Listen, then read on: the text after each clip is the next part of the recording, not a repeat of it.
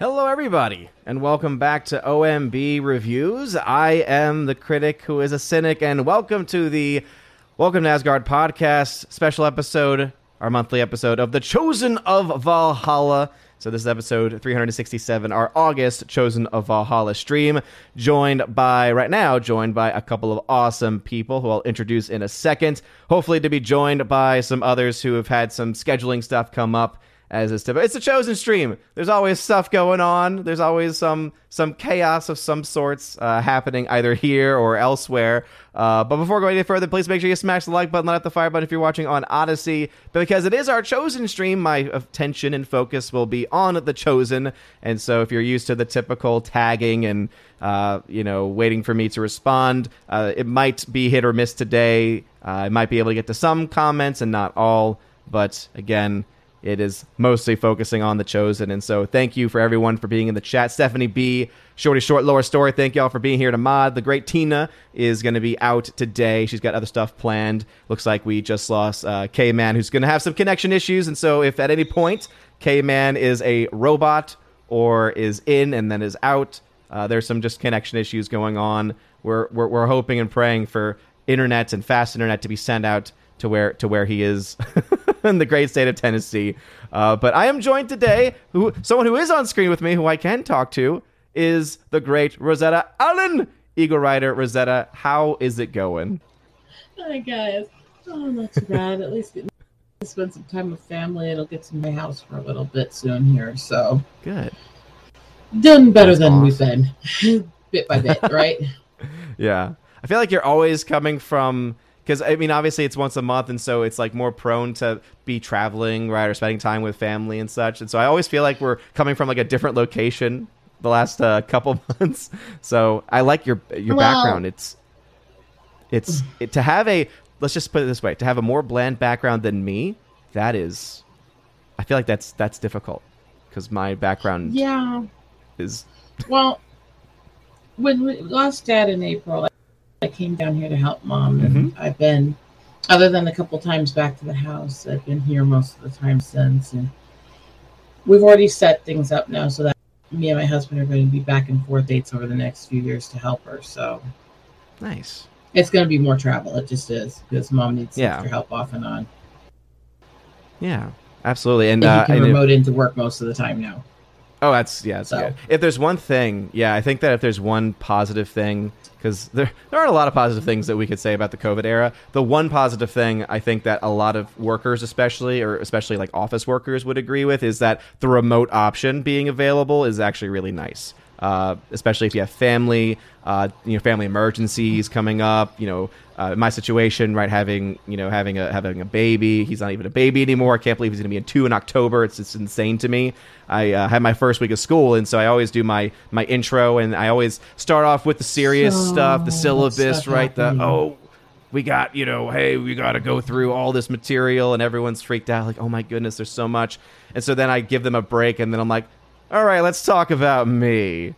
And it's then going into silly stuff like, hey, I have a second degree black belt in Taekwondo. I haven't trained in 10 to 15 years, so don't ask me to do anything, but I have one and stuff like that. And so I was able to lighten up the mood a little bit and then get them to share some some stuff. But first week is just always it's the roughest because you're getting all the basic stuff down and then you know I started the first lesson, the actual first lesson with notes and such uh, during the third class. We have we meet every we meet three times a week basically. Um, and so what, that was fun. It's crazy. I, have been, you know, I'm making, been helping out with family a lot. So right now we've been doing stuff with my nieces, and you know, Thursday picked up two of them. Yesterday I picked up the other one with one of them. And so it's a lot of back and forth driving through the mountains with the kids and to the little hyper one as she's watching all the animals out the window and getting excited It was always fun. Mm-hmm. getting the teenagers to get it through their head that I them laugh or blush on a whim because I am better at this than they are is fun. Oh, the one because she's so quiet and she always tries to act like she cannot get affected by the joking around and crazy of the family. She always tries to do the roll eyes and no, I'm not gonna get into it. I made my mission from the city all the way back to my mom's house to see how many times I can make her laugh and freak out. And at one point, as she's trying really hard not to laugh, I'm like, I'm gonna make you laugh. Then I'm gonna take a picture picture of it and post it with teenager loses look. And she's just, you can see her flip her hair down. She's like trying to, so hard not to laugh. And she's shaking in her seat laughing. like, I that she is. Uh, it's loving yeah. teasing, you know? But Absolutely. You got to have fun at times, and family is a good way to do that. Absolutely.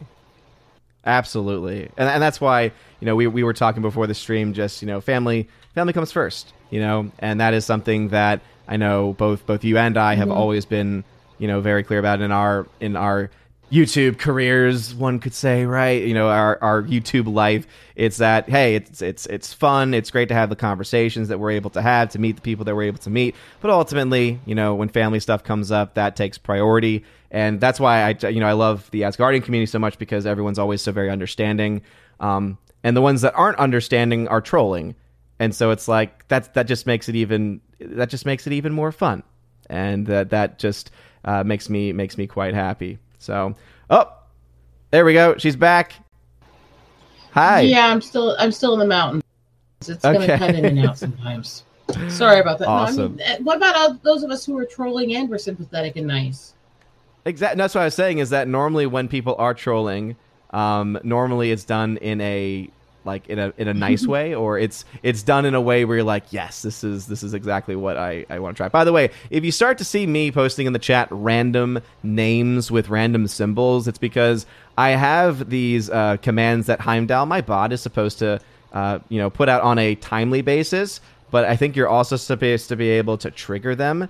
However um, I, I I've tried it a couple times and so far let me let me try to see if that one works supposed to like trigger Odin it. having technical difficulties. Not as many as I have though. Yes. Yes. Though I do have them. It just for me it bothers me more. for me it bothers me more because I have a knowledge of, of tech technology to an extent. Like I even at my school, for instance, like one of my you know whenever you're in a smaller you know private school especially you wear a lot of hats. So one of the like hats that i wear is like tech assistant. So if anything happens with the smart boards or the laptops i can you know be there and be that person that people can talk to and get advice from. So whenever i especially don't understand something i get very frustrated. So um, i'm very frustrated that none of those commands seem to be working. If anyone has ever used streambot before chatbot before. A stream, it's a Streamlabs chatbot, and you you happen to have any technical advice on that, I would appreciate it. I would appreciate it.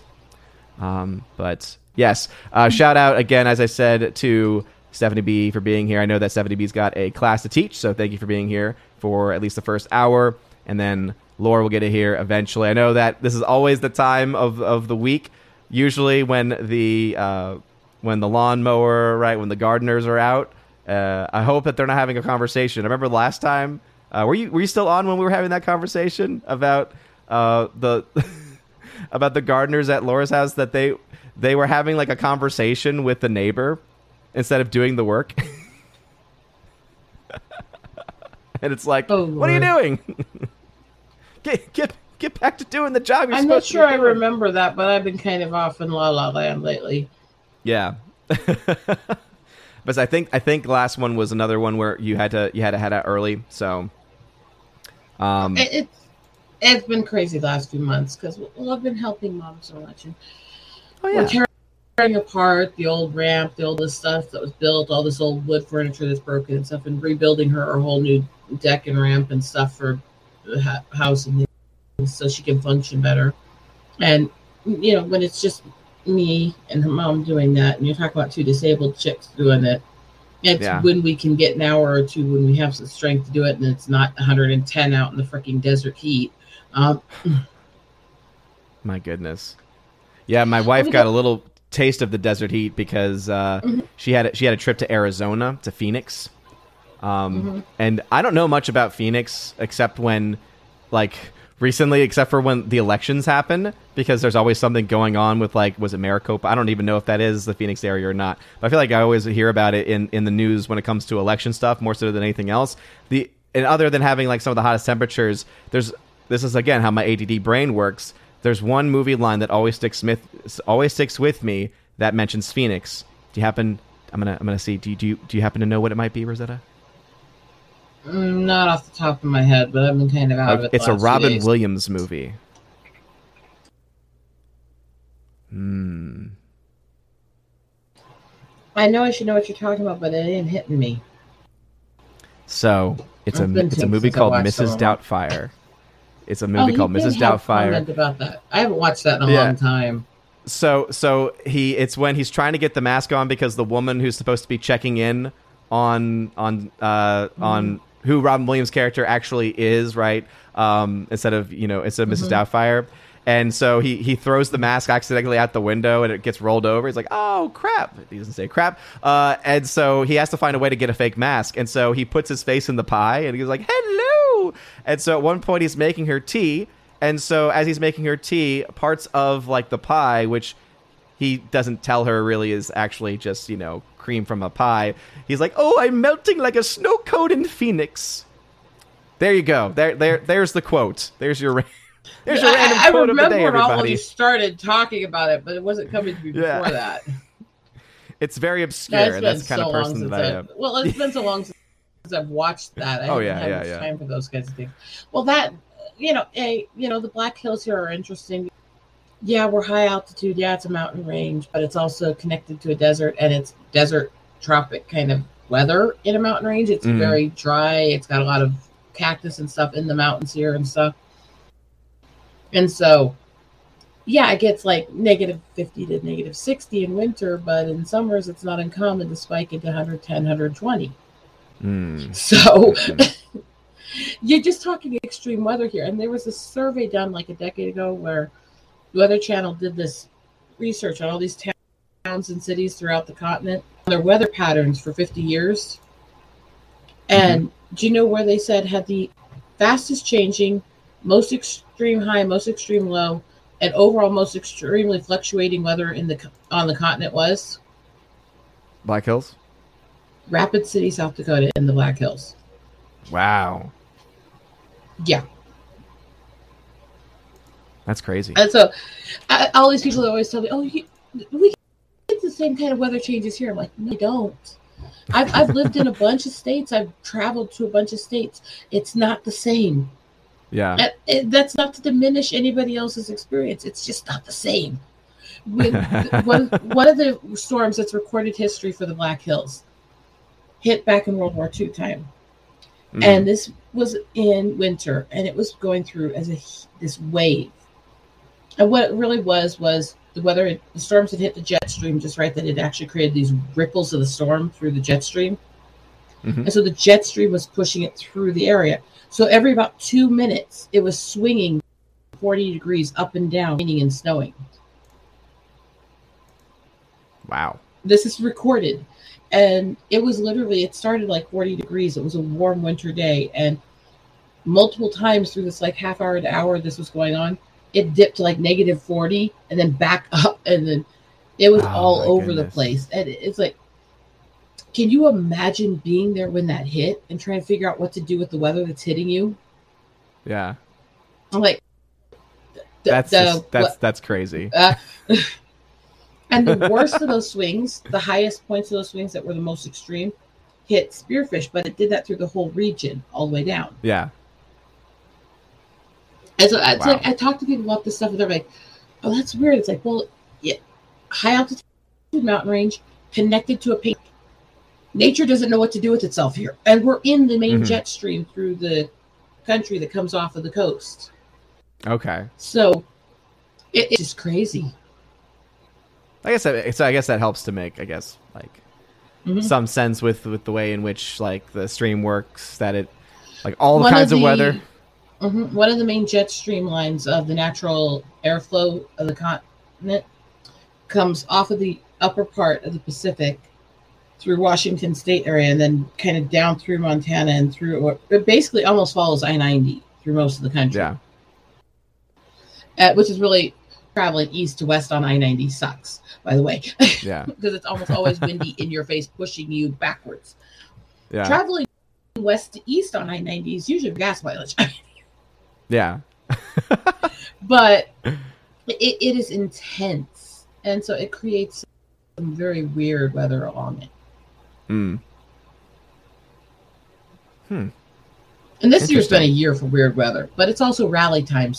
So every time I have to leave the house, going through the sea of motorcycles to try to get into any place to get somebody. Oh man! Because the rally kicked off on Friday. The official ending day is tomorrow. Oh my goodness! So so they just been partying the whole time. Well, basically, there's a bikers do for like a week before and a week after, but. Mm-hmm once you hit the main days of the rally, which they extended, it used to only be six days, and now it's ten because they can't mm-hmm. keep it more. It's just solid motorcycles everywhere. You go down these dirt roads in the middle of nowhere in the back of the Black Hills, and you're like turning corners, and you've got like like 300 motorcycles going by you the other direction. uh, well, I, would, I, wanted to make sure to shout. So Bruce, uh, I, I, think he had mentioned this in a previous chat. It's his anniversary, so happy wedding anniversary! And he says that is today. So happy wedding anniversary to Bruce. Thank you for uh, for joining us in this stream for your wedding anniversary. Hopefully, you have got some plans. Hopefully, you've you've made plans. I'm sure you have because you're you're a good guy. K man giving us an update here says Mike went out, going to try and find another, and then come back to the stream. Sorry, sorry to hear that, K man. I hope that you're able to find it and that you're able to get it to work. Very sorry to hear that. Uh, Gary Banjo Sandwich Worthington's in the chat. Miss Minnesota Hockey fans in the chat. Uh, Bongo is in the chat once again. Uh, yes, if you want to support uh, Rosetta Allen, Eagle Rider, you can check out her YouTube channel. And uh, yeah, that part should be like the uh, Heimdall going through all of the different things. That should still work. It's more of the being able to trigger it that for some reason doesn't happen to be working today for some reason. And then let's see, seventy B. on no. Working. Yeah, I thought I well because I hadn't tried it yet because I had set I had put all the stuff in and it, it, was a command and typically the commands just like when we have the the giveaways and stuff right it's the exclamation point so i just assumed that that's how it would work but apparently that's that's not the case. Um, but yeah so 70b uh, i am not going to vegas. It's a school year. School has started. Uh, I probably won't even be at the Geeks and Gamers meetup uh, in in October because one, it's on a Sunday, so just that's already not a very good day in general because of mass obligations and such. But then also two, it's a Sunday, which means it's a school night, and so you know, unless I can find a really good plane ticket that's not all that expensive, there's just no way I'm gonna be able to get down. Uh, Laura also wanted to clarify. Yeah, not only does the gardener talk to the other people, it says that the gardener leaves the mower idling in the yard while he is doing that. You gotta learn Which to crack that with sweetie. I mean, yeah, it's just like it's interesting because like to me, it's why wouldn't why wouldn't you just turn it off if you're having a conversation? Like that's that that's what because it's like I I mow the lawn, I know what that's like, and if even if it's idling, that's that's still a pretty loud sound. And if your purpose is to have a conversation with somebody, at least turn it off. But oh well. It's also that's wasting expensive gas, and if it's electric, you're just draining oh, yeah. the house's power. I mean, either way, that's yep. not really good. yeah, because the uh, price of electricity has has gone up as well. So you got you know all of it is impacted. Powers you know? are always connected, especially with transit and others have always playing a part in that. And yeah. it, electric that's why I always laugh at the whole EV thing for cars is because yeah. a they act like they're avoiding pollutions by using electricity, but these are the same people who complain about electricity on other things. And it's like, do you not realize the hypocrisy here? Not just the not un, inability to use them, because let's face it, do you think you could build those stations and afford to run them and function them in a state like South Dakota here, where we're multiple times bigger than the entire country of England and have less than a million population. It's mostly desert and inable mountains. Uh, come, come on. Let's be realistic here, people. Oh my god! And Bruce also says not only wedding anniversary, it's also his birthday. Um, he's like, I'm trying to watch the stream, and everyone keeps calling keeps calling me out. It's, well, yeah, that because it's your birthday, it's your anniversary, man. Go yo, I don't know why I went dude there. Come on, man. What are you doing here, man? Uh, but seriously, yeah, go. go That's go not it. I don't care. Uh, Bashi Bashi, you're welcome for for the prayer. Yeah, Gary's Discord. Let's just say, uh, the the Discord community over on on Gary's they need some prayers. Uh, some of the stuff that goes on in the You know Discord channel. To me, is thinking about this because I started doing the patron stuff to you in hmm June of 19. It's Wow, been over three years, Odin. That's why I think back just to my first videos and to think back that I think I started in 2018, like end of 2018 or summer of 2018. That's what always gets me because I'm just like, I can't believe that it's been roughly four years. I mean, you were talking when I joined you that you'd only recently started having that tier in the Chosen of Valhalla at all, and hmm I, I don't know. Yeah. I basically pulled you on everyone else's channels, basically, but you've always been easier for me to get along with and support, even when I'm more broke. So I keep yours, even when they don't do other. yeah, one of my first videos was uh, actually it was it was so before I launched the actual channel, I did a couple of videos about Movie Pass. This was back when when Movie Pass was being really sketchy and screwing people over. It was like the 1st movie subscription service. And so that first video was April 27th of 2018. And then the following one was May 12th of 2018 and then let's see i think my first official video that i did was yeah solo a star wars nightmare on may 17th of 2018 so mm-hmm. and then i I- think I've the first more professional video was on John Campea and that was may 21st of 2018 I've I've gotten to the point where there's a few people I really bother to try to check on and watch and support. But mostly I'm working all the time or I'm trying to help people plan things for other projects. So it's like I just don't have the time for as many of the streams as I used to. yeah And I my still try first to. I live still stream want to was- support people. You know? Yeah. My first live stream was in June of 2018. So, oh man, yeah. So that would make it my what fourth anniversary? My goodness. Wow. Yeah, and I was I was looking at this stuff, going, you know, because I still remember you deciding you were going to do this nice thing for the new girl in your hangout, and did the whole watch party stream so we could all do Princess Bride together for my anniversary for me. And that That's was right. three years ago now. I know. Holy crap! Man. Oh, I was I was just that was also a time when I was I was streaming a lot. Like I was streaming way more than than I probably should have. Like I'm looking at some of these stream dates and I, I was almost streaming almost every day or almost every other day. Uh especially like over the summertime. I was streaming almost every day, every other day. So that just and most of those streams would have been in the evening too. So yeah, that was before I like finally had had had the talk with the wife and was like, okay, need to start actually getting a, a, much more tenable schedule to this. Um, but oh my goodness, yeah, I was streaming. I was streaming so much back then. So yeah, I'm glad I definitely have the schedule that I have now because it gives me so much more time with family. You know, as we were saying, like family, you know, becoming first, and so not only helping, uh, you know, just you know more time with the wife, but then also, of course, now more recently, last couple years with with baby Thor as well. Um, Although you could still work on getting more 80s knowledge because it's still lacking. And Yes. I've been picking on you about it This for over true. three years. Oh, I know, I know.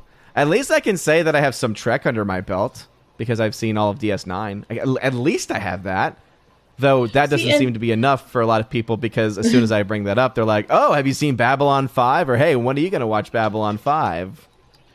or another I. I get into it with other Trek fans because while I love DS9, I don't think it's the end all be all. It's the best series, and there's a lot of them Yeah. do. I I have problems with some of the characters. I hate Kira Nerys. I can't stand Oh. I. No, I, I like especially sat there and said it was justified to bomb civilians because there's no such thing as an innocent bystander. But no, no, no. she That, did that's in one of the episodes. Yeah, she did, and that's why I like her character because it's not a it's not a completely likable character. It is a it is a mixed terrorist. character. It's yeah, a- exactly. Terrorist who doesn't But- care about bystander people. Yes, but during that that comment being made, I think because I can't remember the exact rest of that episode or the rest of the series, but it does seem that as the show progresses, though, she starts to recognize that, That maybe some of the things, yeah, like because there was one That one episode was where she the actually she gets to go back in time. Remember, she gets to go back in time and um and she's I- ready to was- kill her mom. You Yeah. know, like she's yeah, ready to kill her mom, but then unfortunately, the reason that that episode bothered me so much, and I, I love DS9. I mean, my favorite Star Trek character overall is Garak because he's so Yeah. complex, but he's also so deep at the same time. Oh, But yeah. the reason that bothered me from her saying that is because that was in one of the last. That was towards the end. That was when she was helping carry the baby for O'Brien and his wife, Mm. and she was still defending that viewpoint. And to me, that Yeah. showed she, all this growth that she supposedly had in all these episodes where she learned about other people didn't actually evolve. She didn't really change. Well, I think in her that heart. makes she it- just changed in how she acted Yeah. to him. But to me, I think it almost makes it more realistic because you know when we, It does, for instance, when we like get to see a different perspective, like when we get to see a different perspective on things, sometimes it changes our mind. But sometimes, even when our mind has been changed or when we've seen something, we still have those those, those that baggage, basically, right? We still have that stuff that you know if we held a certain viewpoint, especially for decades, you know, even if we've seen the error of our ways, we are still gonna, you know, default to those older Well, positions. that's why I said, you know, I I, I don't like her because I don't Mm. think she actually grew up in it. Out of characters that actually evolved more, Nog and Rom made a much more great evolving from selfish to noble than Kira ever did. Mm. But again, I Maybe love the, the arc wasn't as. I love the show yeah. overall. I love Yeah. the show overall, but I always have a problem with that. It's oh, I was into DS9 though because I Yeah. liked the lighthearted side of Trek as well, and I liked more episodic for Trek because it could pull in outsiders who could start under culture that we were trying to create with it. Yeah. My taste in Trek basically goes from oldest to newest with my taste on being favorites. Okay. So and you by prefer, the end of uh, Voyager, I was done. okay. So you prefer next gen to D, D Space Nine? A little bit, not a lot. There were pretty close to Certain seasons, basically.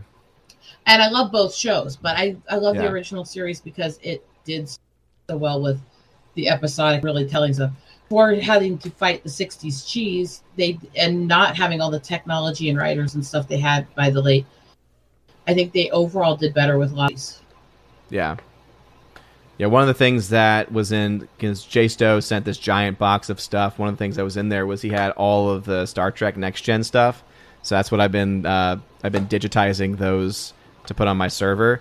But then there's also these other sets, and it's like I both appreciate these sets, but then also am like, oh man, these are just such like cash grab, money grab sets that exist. So there are these special edition sets of Trek where it has like a certain theme to it. So there's the Captain's Log collection, right? And so it's got episodes from different Star Treks, and so it's all like in this theme. And they've got like you know special features where they're explaining different I mean- things.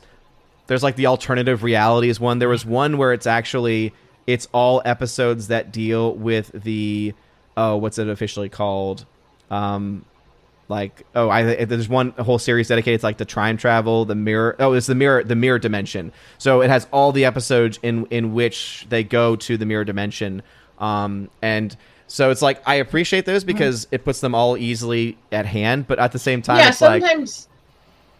Sometimes you look at those and you're like, I don't have to try to get find a new disc constantly. I can don't Yeah. try to do it- all this stuff. If I'm working, I can just put it in and watch something I'm in the mood for without having to switch things out constantly. But at the same time, it's stuff you already have if you have the series. I have all the series through the Yeah. first Star Treks at all. And the other one that's interesting is I'm not as into while they didn't do a bad job remastering it, I actually when I'm watching original series, I like seeing the original special effects even when they're cornier because I think on a few of the effects they don't work as well as they did originally. Mm-hmm. And I like seeing how they dealt with it originally with the little technology they had. Because it's that piece of history too you're watching when you watch it. yeah And so I, I I'm um, very much an old world girl, and I realize I get in arguments with every community I'm in because my taste doesn't usually fall in line with most of the others. So yeah I- I've already told you I'm not a fan of 89 Batman, and you know that. So, Yeah. uh, how, how basically every community doesn't agree with me for that. I don't care. we like what we like. It's our personalities. Yeah. But I think that's where we can disagree, argue, and still find common ground. And with me and you, while I may not like a lot of the stuff everyone else likes, the things I like are things most people in the community can really understand when they see it and hear it and experience it too.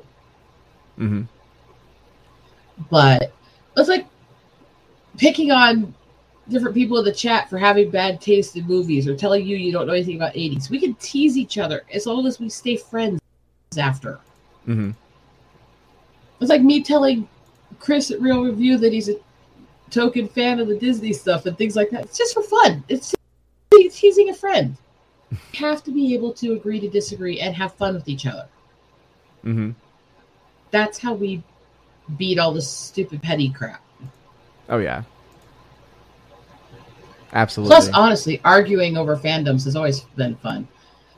That's why it's like, yeah, absolutely. You know, arguing over the nerdy stuff, right? Like, so what is the best That's of what nerd Well- culture is. Well, we were just exactly. It's what we were just going through, right? Is Kira Nerys a, a well developed character? Right? Again, that that's that's a nerd debate, and that's what makes it fun, you know. Um, and that's what nerdom is supposed to be. Is supposed to be I about. you know? remember how visceral the arguments were when I was a child and they were arguing between original series and next gen. hmm And how vicious a lot of the Trekkies were arguing with each other over it. Yeah. This isn't new, Came- but we used to be able to have those arguments and then be friends after. And that's the part that's lacking more today. now it's uh, we have the arguments, and and now it's a separation after instead of the coming together. Um, and speaking of coming together, Yeah. K-Man, we we got you back. Hopefully, so. Can you hear me? Yes, I can hear you. Yay! Yeah. Ended up having to use my wireless uh, head earboard to get this thing to work correctly. Oh no. Yeah, I still see that there's some some of the connection issues, but h- how you doing while we have you here? I'm doing good. Okay. Been been up to anything fun? Just trying to. Uh, well, uh, this well weekend before last, I ended up finally getting my po- podcast going. yeah, that's right. That's right. You've been having fun with it? Yeah, just trying to figure out do for the next episode. Okay.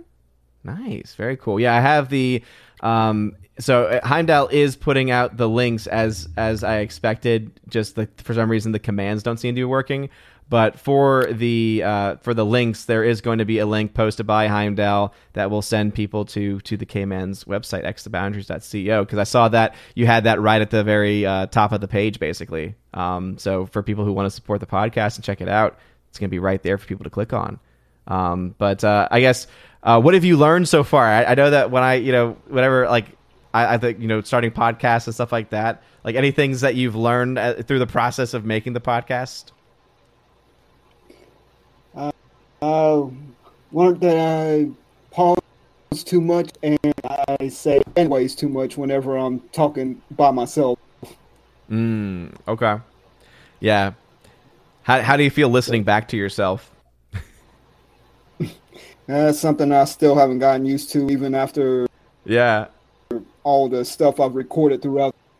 Oh yeah, yeah. I mean, as a musician, especially, right? It's like, um, it's just amazing how you know whether it's musicians, podcasts, or whatever it might be that we do. It's like anytime you listen back, you're always.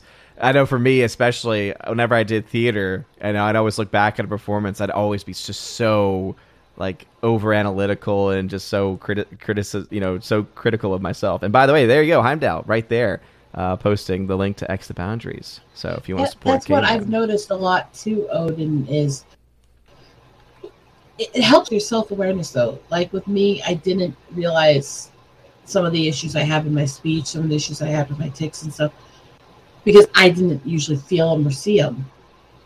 Yeah. So I didn't see a lot of that stuff until I started doing streams and people started either commenting on it or making fun of it. But Mhm. watching the streams back, seeing how they happen, seeing how they behave, helped us start looking into what was causing it beyond just the one, helped us start finding ways to help control it. Because Yeah. you see it as much yourself, honestly. And in the end, I think there is a positive we can take away from it if we don't let ourselves just sit there and hate ourselves. Hmm. We can learn a lot about ourselves watching how we interact with others. Yeah. And we're not as aware. We don't hear our voice the same way other people do. And we don't always realize what we actually say because that that is a real issue people have. We'll think one thing, but not all of it comes out or something comes out different. Mm-hmm. Yeah. No, a- absolutely, absolutely, and I Mhm. think that's also why it's good to have, you know, good friends because good friends are the ones who will always, uh, always be honest with with us, right? Will always be honest with us. Will always tell us what's going on, and will be able to to to really help us be able to not only to know those things, but also ways in which maybe they maybe they have an, an idea or they have a mindset, a, a way of understanding how it is that we can, uh, you know, how it is that we can actually look into, uh, you know, fixing or not necessarily even fixing, but um, how we can actually go about addressing whatever that issue might be. Mm-hmm. And I think I may have figured out this. Sorry, my brain is. I think I may have figured You, out. you think you might have actually gotten something right? I think I may have. I think the reason why is because for the actual names of the commands, I think that I put that incorrect. So let me try. Let's see. Did did Odin get something right? Let's see. Boom. Yes. We have it. All right. Oh, Odin has figured something out, everybody. Technology. Bravo! You- made his brain work. I mean, You ain't got Sorry. nothing on me. Technology. All right, now, now I'm gonna fix it for the others too. So yeah, the reason why is because in this Streamlabs chat bot, it says command, and so I figured, oh, do I just put the command symbol and then the name? No, no, you have to have the actual command symbol in the program for the command itself. There, that makes more sense. And so now, any of the chosen, if at any point, so K-Man, if you want to have your uh, website pop up, you would just put exclamation point K-Man, and it should uh, automatically uh, do that for you. So um, you can you can try it out yourself and make sure that it's it's working because I think I have it set where everyone can. da, da, da, can do it. Uh, yes. You're welcome, everybody. That's what happens. That's what happens. We make miracles happen. We make dreams come true. Technology. Check, We will technology. climb that yes, mountain, and Odin will As learn input- to stop boomering as much. as yeah, as input latency, Odin, the unboomer. May, maybe for this moment, in this exact moment in time, I cannot promise that it'll stay that way, but for this moment in time, uh, absolutely, absolutely. Uh, but anyway, uh, yeah, uh, Laura's like, I like the unboomer. Yeah, maybe that's that should be the new title that I go by, at least for the next few minutes. Um, but yeah, uh, so from K man.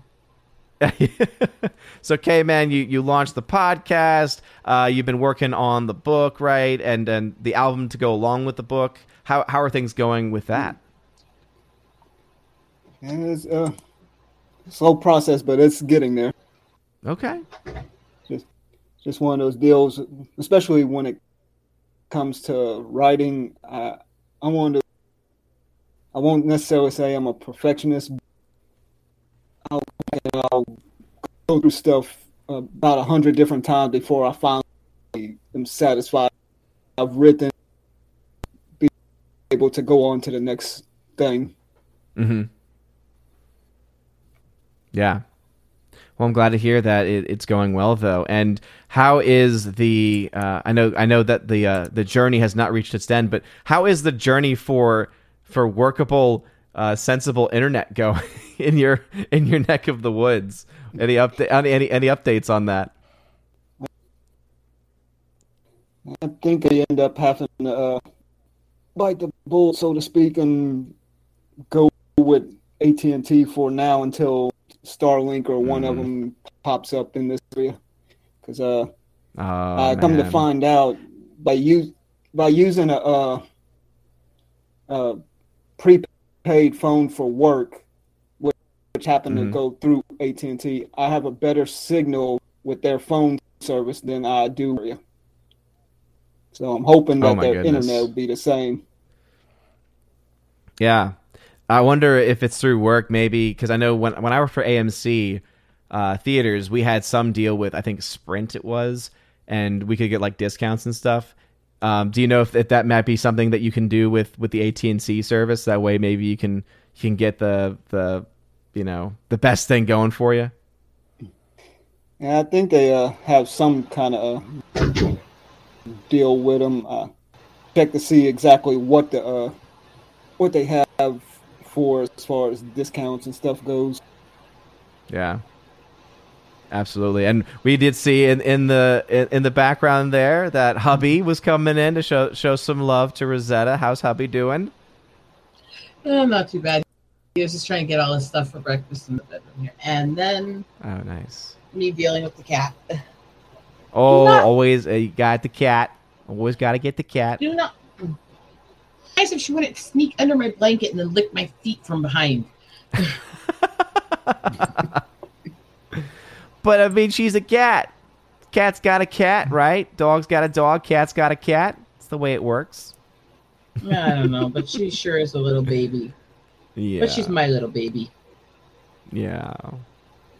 Uh, and also, uh, Yeah. Stephanie B, as I know, uh, Stephanie B and, and Tina, sorry, Stephanie B, uh, Tina, if you're listening to this later on, Stephanie B, Tina, and uh, Laura, uh, y'all also can have, because I, I have it for everybody, but since y'all are the ones typically that like to post links, this also, obviously, we can work on it to get the exact wording right. This can also help y'all out instead of having to maybe copy and paste your message that you might have ready or to, to you know try to find a link or something. Having these short commands can actually help a lot. So for instance tina who can't be with us today i've changed the command to exclamation point tina and so therefore heimdall should theoretically then post the link that says support tina here we'll see if it works there it is follow tina and soup to nuts here and boom there's her link so hey there it is and if anyone is a chosen member Odin did it right.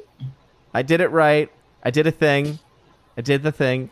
Um, but yeah, but again, for both K-Man and Rosetta, uh, exclamation point Rosetta. For you, Rosetta, exclamation points. Uh, I think it was just K-Man, just to make, just to keep it simple. Uh, for for you, K-Man, if you want to ever trigger, trigger a Heimdall to to post your links that way. Boom. Makes it easier for everybody. So, anything else you've been working on, uh, K-Man? Uh, Nah. not really, just mostly back and forth here and work. Okay. How's work been?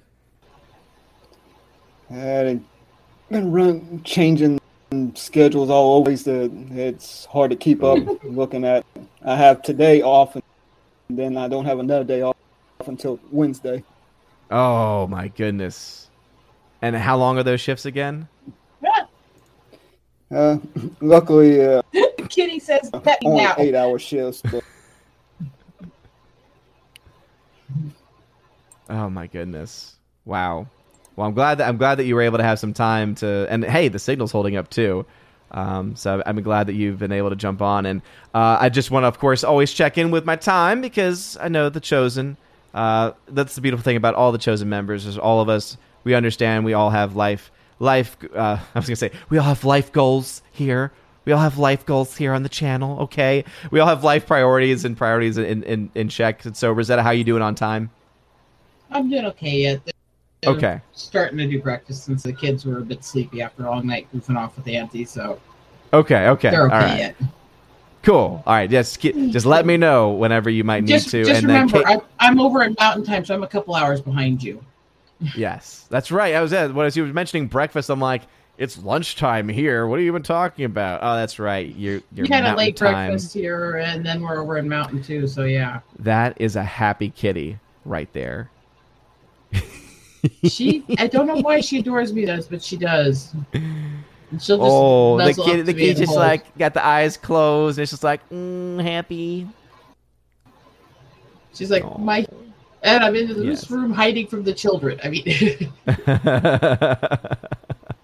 it's like you're my woman, That's what's so funny whenever you look up information about, you know, why do dogs do X or why do cats do do Y? And then for cats it's you know, you think when they rub up against you, it's like, "Oh, you're showing affection." It turns out, no, that's them rubbing their scent on you to tell them to tell everyone that they own you. well, it, it's kind of affection. Their affection means I like you, so I own you. Yeah, it's the whole thing with dogs have owners. It's a nice kind of staff. ownership that only could happen Mhm. with a, between a dog and a human, or not a dog, an animal and a human. Right? It's the only kind of Mhm. it's the only kind of ownership that's really okay is between an animal and a human. She Well, thinks she owns just so me. happy. She's thought that since I met her when she was three days old and still shut from birth. Oh, oh it's just a kitty. Just a little kitty, though. Little kitty cat. She's almost seven now. Oh my goodness. That's the other insane thing too. Is I think back to, to YouTube starting back. You know, it's been four years since you you know since starting on YouTube, and it also of course coincides very much with my my dogs as well, uh, because we got River when like right right around when we first got married. Actually, she was uh, we like to call we like to say that she was our honeymoon baby because we literally like picked her up like right when we got back from our honeymoon in Iceland. Um, we we we actually like picked her up and, and and she became a part of the family. So it's just insane that that she's like almost six, I think. And then Willow is only about six months younger, and I'm just like, no, y'all should not be getting older. Y'all are not allowed to get older. No, because your pets are supposed to stay young and cute and lovable forever, right? Exactly. I mm-hmm. mean, I, th- I think we have we have one kitty here who's like, yes, that's exactly what is going on with me. so keep petting me, please, because this feels nice. All You See, that's one thing about your channel. Some of the channels like get uptight if people's pets come in while they're talking and streaming. It's like they're Yeah. animals. They want attention. They don't Yes. care what you're. And and people like animals, right? Mostly. And to be fair, right? She's are- well behaved on your stream. She, I mean, she actually Yeah. tried to moon my husband's boss one day. gotta love, gotta love Yes, cats. yes, and- you did. Yes, you did. Oh, oh, he just laughed. He just laughed. Luckily, his boss is actually pretty nice. I mean, I feel like only people that like hate animals. Yeah. Yeah, I think the only people that like hate animals or who just don't have a heart or a soul are the ones who are like, yeah, you're doing, you know, better get the cat, get the dog, or get the animal right out of here. Like, it's one thing if it's like if it's crazy barking right up in, into the you know, the microphone, that's Mm-hmm. understandable, things like that. But if it's just like simple, It's like one thing if they're trying to drag their pets everywhere with them in public Yeah. too. That's annoying. oh, but yeah. if they're just they're on they're at home and the animal comes in, I mean, I don't get people getting uptight about that. And I've had people Mhm. complain that cat's interrupting. It's like this cat is more important than the stream, honestly, because she's part of the life forms I take care of. hmm I, I love all my friends and my stream buddies, but if I have to do something for her, she comes first. yeah, absolutely, absolutely. And she Um, sits here and it because she's got all four of her paws on me. Aww. Uh, She's speak, speaking, there my left arm. we did bring up the uh, you know the the fighting and then still being friends after. So of course Victor Fontaine brings up the fight that we've been having in the comment sections, like like arguing over whether Bullet Train is worth the price of a movie ticket or only an entertainment level to justify a rental. Yes, like that one. Only not like that one because you're still wrong, Victor. You're still you're still wrong. It's worth seeing in theaters. I always whenever I get whenever I get defensive about most things, I always Okay, okay. feel like that video. Anyone who's like ever watched professional wrestling, or if you just know a lot of like older memes too, uh, the the video of the guy, and it's like at this indie show, and it's like it's still real to me. Dang it! Right, that guy. That's how I always feel whenever I get defensive. I was like, it's still a really good movie, worth your time. Dang it! Oh my goodness. So You've been married seven years, and I've been married 16. yeah. Wow. I've been with him a long time. Wow. Okay, yes, I stopped pitting you. she's like, she's like, no, you must not stop. You must not stop. Uh, Leslie Tarkin, welcome. She is Generation X-wing. I think I am technically, I'm Generation Z. You're a I boomer. think. But technically, you're white. Oh, You're that's right, that's right, that's right, that's right. Millennial. Because Y is got- the millennial. I always forget which one's the millennial. Gen Yeah. X is after the boomers. Boomers were the kids that came after World War II through the early Yes. 60s. Mm-hmm. Mid to 60s to around 1980 was the Gen X. And then The Gen X. basically from beginning of The 80 I think about 2000 is 1980 the millennial. Yeah, I think some charts Yeah, have they it like switched it to the 1980 decade to mark at that 2000. point. So Yeah. they've been doing them on the, every other decade since then. Switched it to the Yeah. decade then. So 1980s when they started the millennials, and then 2000s when they started what became Zoomer, and they're actually in the first few years of the next generation yet, but they haven't named them yet. Yeah. I wonder when I guess millennial, the phrase, the, the expression millennial's been around for for a long time. I, I feel like was it early two thousands when it became like a pejorative? Where it became like a Yeah. you silly millennials. It was it was being used everywhere on media, basically as saying, "Oh, look at Yeah. these dumb college kids." Around like 2004. That's my generation. So that's why I like to say yeah, rather mine too. now- Unfortunately, I'm just older in it. Yeah. Well, well, that's why also I, I like to instead, you know, try to always go the route of being like, no, no, no, I'm I'm Generation Y. Uh, I'm not a millennial. I'm Gen Y, and that just shows I'm more sophisticated, much more sophisticated. Um. Anyway, Rosetta, are you still there, Rosetta? I'm here. I was just dealing with family sick. Okay. Okay. Just making sure. Just making sure because it just it cut off, and so I was like, uh oh. Did, did someone did a cat unplug something or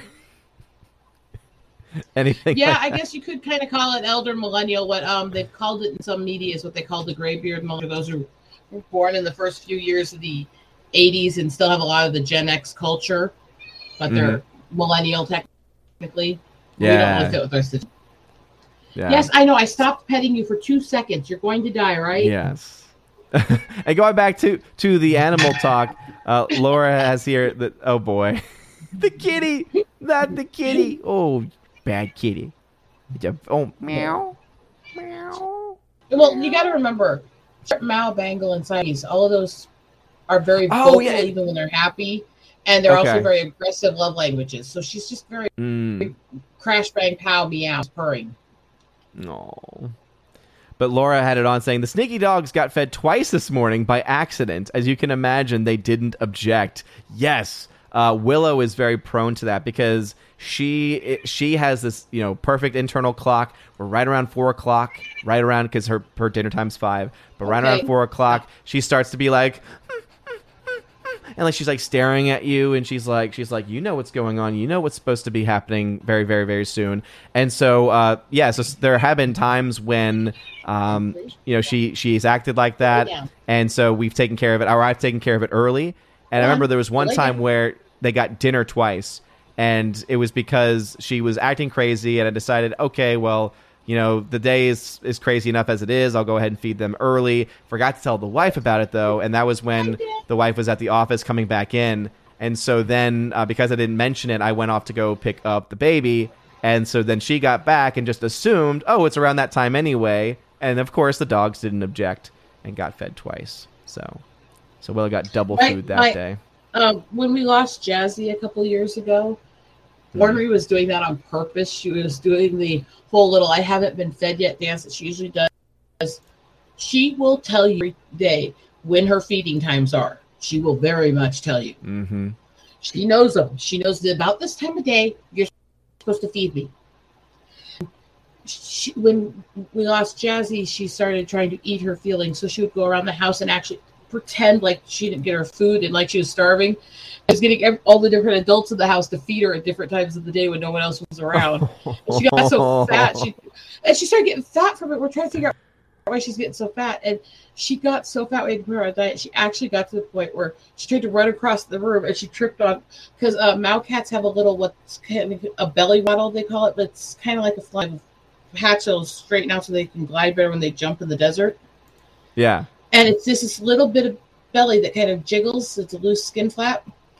Mhm. Well, she got so fat that that flap pushed down and she tripped on it when she was running. and it's flat and wrecked spectacular. And then just laid there and looked at her belly like, Oh. what happened? oh, that's a fat kitty. meanwhile, yeah, meanwhile, all of us were laughing our butts off Oh at yeah. her. So Of now we have to keep restricted diet because she just she'll eat her feelings now ever since then. Yeah. Uh, Laura had said when cats close their eyes, it means that they're happy. You could just tell, right? It's just like, oh, absolutely. Leslie Tarkin wanted to share that she has cats too Twister and Sabrina, who are sisters.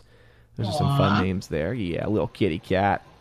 Um, I love input latency. so much. To math. Wow, you've only been married around seven years. Yeah, we uh, actually, yeah, we would have. Actually, no, it's uh five. We hit five this year because it Oh. was 2017. Yeah. So actually, yeah, this was this was. It feels longer, but yeah, this was this was year five. This this past January. So yeah, only five years. I'm a young. I'm definitely a young pup in that regard. Uh, Bruce. You you got ways to go to catch flex. up with me here. Oh yeah, and Bruce is gonna flex too. Uh, 21 years of marriage for me today. Good vibes. Yeah. Bearing in mind how old I again. am, if I had 21 years, I would have been married before I was 18. So uh, Orange Chat, what's up? What's up, bro? What's up, man? We were, love we were you, talking Orange about Chat. you. I say we're talking about you All- earlier all behind the things. scenes, but it was good. It was a good thing. I was just talking to a friend you are.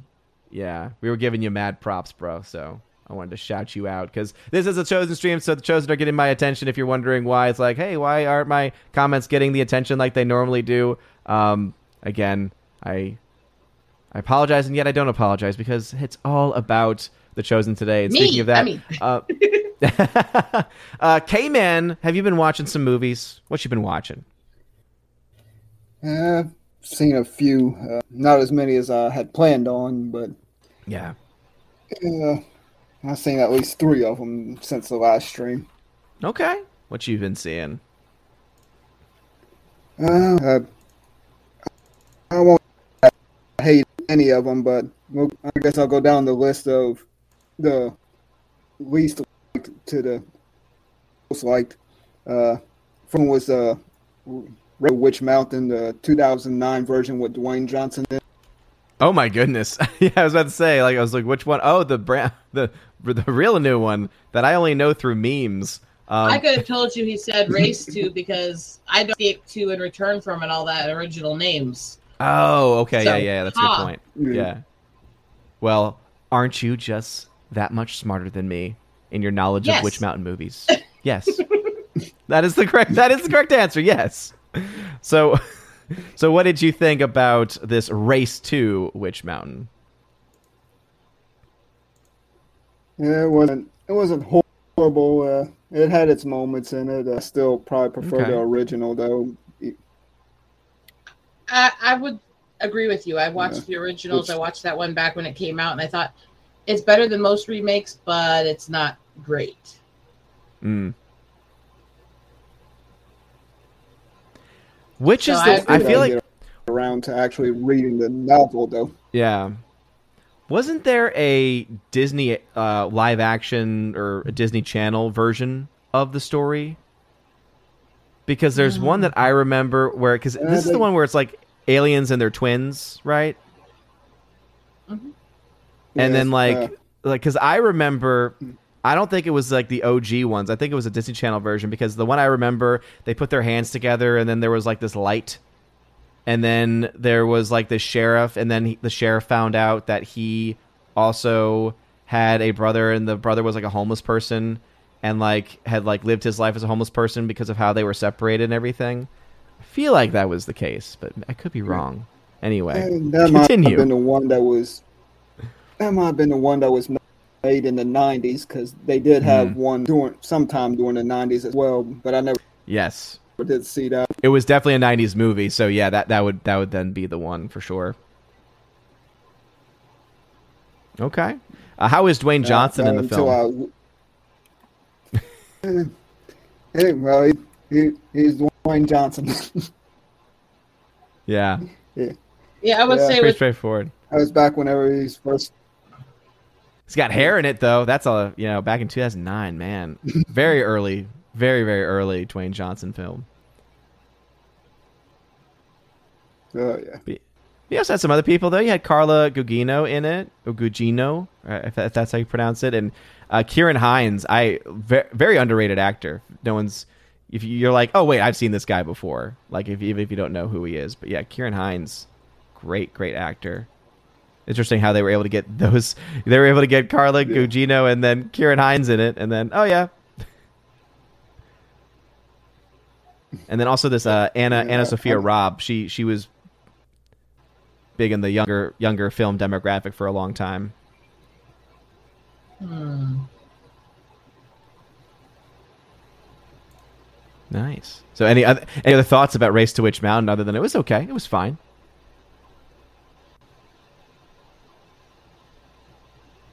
Oh, we lost him. That's I was like, wait a minute, why isn't he answering? Oh, that's right, because, because we we lost him. There he is. He's back. I was like, I'm talking to nobody. but uh, did you have any other thoughts about Race to Witch Mountain? Yeah, pretty much. Uh, I said it. It wasn't a bad movie for it being a remake, but I definitely, like I said, I definitely prefer to you know over it. Mm-hmm. I, I yeah. think out of the 90s to 2010, 2012 era Disney remakes, I think one of the better remakes they did was when they had Ricci do that darn cat, actually.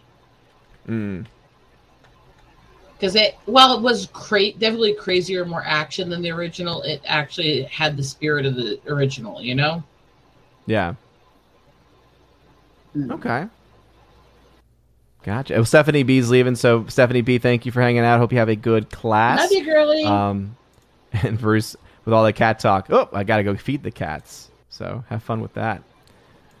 Uh matt 317 has joined us. What's going on good sir? We're talking with ZK Man right now, going through the films that he's watched. So, do you have any thoughts about Race to Witch Mountain from 2009? You're muted still, yeah, I believe. I that's pretty much it. Cool. No. Matt still muted. No, no. K Man, I can hear you. I was talking to, to Matt three one seven. Hey Matt. one. Oh. Yes, that's the right one. There you go. I heard something. Hey, Matt. Uh, no, sorry, I don't have any anything to add on to it. No, no. All of that for nothing. Okay, fine. Okay. what was the next film that you were able to see, K Man? Uh, going down the line, uh, the 2000 movie with uh, Keanu Reeves. Uh, yeah, I was say that was a Keanu. Hello, played, uh. Football player. Oh, not this one. This is two thousands replacements. Where is it? So it's the replacement replacements. The replacement replacements. Let me try and find it first before putting it up on the screen. So anyway, what what were your thoughts about the replacements with Keanu? It was one of those ones that, uh, even though you knew it, it wasn't going to be like a top tier type movie, it, it was still it, it was enjoyable. Uh, okay. But basically, from what I understand, is actually supposed to be loosely based around a 87 NFL strike that they had. Uh, but instead of the original Washington team, they changed the name to Washington Sentinels in, in the movie. Interesting. Okay. And from from what I understand, uh, whenever I looked up information about it, is uh, apparently the uh, void between Reeves' character and uh, Brett Cullen's uh, character. Apparently, that was run similar with the feud that Doug Williams and Schroeder had uh, whenever they were on opposite team. Oh, well, playing on the same team, but Mm-hmm. One was uh, one was a and one wasn't. Okay. Yeah, say yeah. I forgot that uh, Gene Hackman was was also in the film as as I guess the football coach. Um, so interesting. Yeah, it turns out also, by the way, that the film that I had up the first time, I believe, was the correct film. I just saw this image here and was like, "Oh, what's this?" I, I figured that it would be Keanu on the, on the front image, but no, it said it's it's um, was that Brooke Lang- Langton? Yeah, Brooke Langton. I don't really know her very well, so Yeah, she, she played. Uh, she played his uh, love interest in the movie. ah, His gotcha. woman. I mean, his woman. woman, Apparently, okay. woman. Go back to the classic John animal. I Favreau's mean, in it. Wow, Jon Favreau's in it, and also Rhys Ifans. That's a pretty good cast right there. So you liked it? Yeah, it's pretty good. And uh, there's uh, one movie where they had uh, at the end. It was the one time that somebody actually did the David Bowie's Heroes that actually run almost par with the original. And it's, uh, Mm, and it's actually uh, performed by the Wallflowers. Yeah. Nice. Very cool. Anyone else who's seen the replacements have any thoughts about the replacements? Oh, but it's interesting. Yeah. Definitely a film that I I I, I kind of want to go back into the earlier years of Keanu before he became this like standard person now where it's like he's he's in the very he's in a very specific kind of movie now, I feel. I know Um, kung fu. So exactly, right? It's just like the whoa or the um it's like yeah. Like even even like the John Wick like standard that he has now is still very similar in various respects to a lot of the other roles that he's playing. But I kind of would like to see more of the earlier stuff because you look to a film like this, and for me, I, I would look to a film like Point Break. You know, there's obviously there's still you know similarities because it's the same person, but it's also just interesting to see how he's changed and, and grown as an actor as well. So what else? Uh, so you said that you had one other film that you had seen. Yeah, went back and uh, wa- rewatched uh, Blazing Saddles. Oh, classic! Yeah. That's one where I think all of us have seen that one. Oh yes. I will say one thing is that I I did not know that they had tried to make a TV series of it afterwards. Oh, That uh, they only made it through the. Oh my goodness. Wow. I I'm I'm, I'm kind of happy that that they actually didn't you know that they were not actually able to to get that done cuz something tells me that it wouldn't have They it wouldn't- were blazing sun. actually, Odin, actually, Oh. Odin, they did make a few episodes of it. Part of why it was so horrific and horrendous is because they actually did everything. They contracted it out to somebody else, and they basically left Mel Brooks out of the project, and Oh, then had a completely go. different cast trying to play the same characters. And I actually That's never gonna saw it, the attempted episodes, and they were really like ultra cringe bad. Oh yeah, yeah, yeah. Yeah. It's like they it reminds me a bit of they did something like that many years after the original, but they did a 10 things I hate about you show. And so everyone in the show is is God. different, but it's the same characters. Yeah. And um I mean there were a couple of the actors that were in the show where I, I thought it was like, "Oh yeah, that's okay." But I yeah, it just was not good. It's not good at all. And and I love that movie, honestly. Oh yeah. Classic. That goes in the ones that I have a little guilty pleasure for some of those teen movies. I love watching them torment each other, you know, Mhm. Yeah. and that's one of them. And part of why I can like that one is because it was actually charming in a way, and because it had inspiration from classic literature and plays and all this stuff. And it they did all that, and Mhm. just stop making of every single movie or thing that's popular, please. Yeah. Can we do that? even if even if you have the chance of doing it well it's just not it's not worth doing well but one thing i love about blazing saddles it's actually a reference that i'm sad people don't tend to to pick up on it but anytime that you know we don't talk about her a whole lot now but anytime that the uh, person uh, she's the creator of russian doll and she's doing a star wars series but leslye headland every time we every time I say her name, I have to go Leslye Headland in honor of Hedley Lamarr. Hedy in the movie. Lamarr. It's Hedley. They, they Great. ran a lot of the same joke that they did with Hedy Lamarr, with the way they were Mhm. joking about count the money in History of the World too. Mm, yes. No, Monet, de Monet. They kept calling him count the money. That uh, yeah. Dame Monet. I just love Mel Brooks comedy. Bla- Blazing Saddles is definitely one of those classics. One of those ones that you couldn't see made in today's world, and if it was made in today's I- world, it'd be very different and just not okay, not even worth true story. When my godson, who you know, remember the stuff I do with the church, inner city black church, my god kids very much part of that.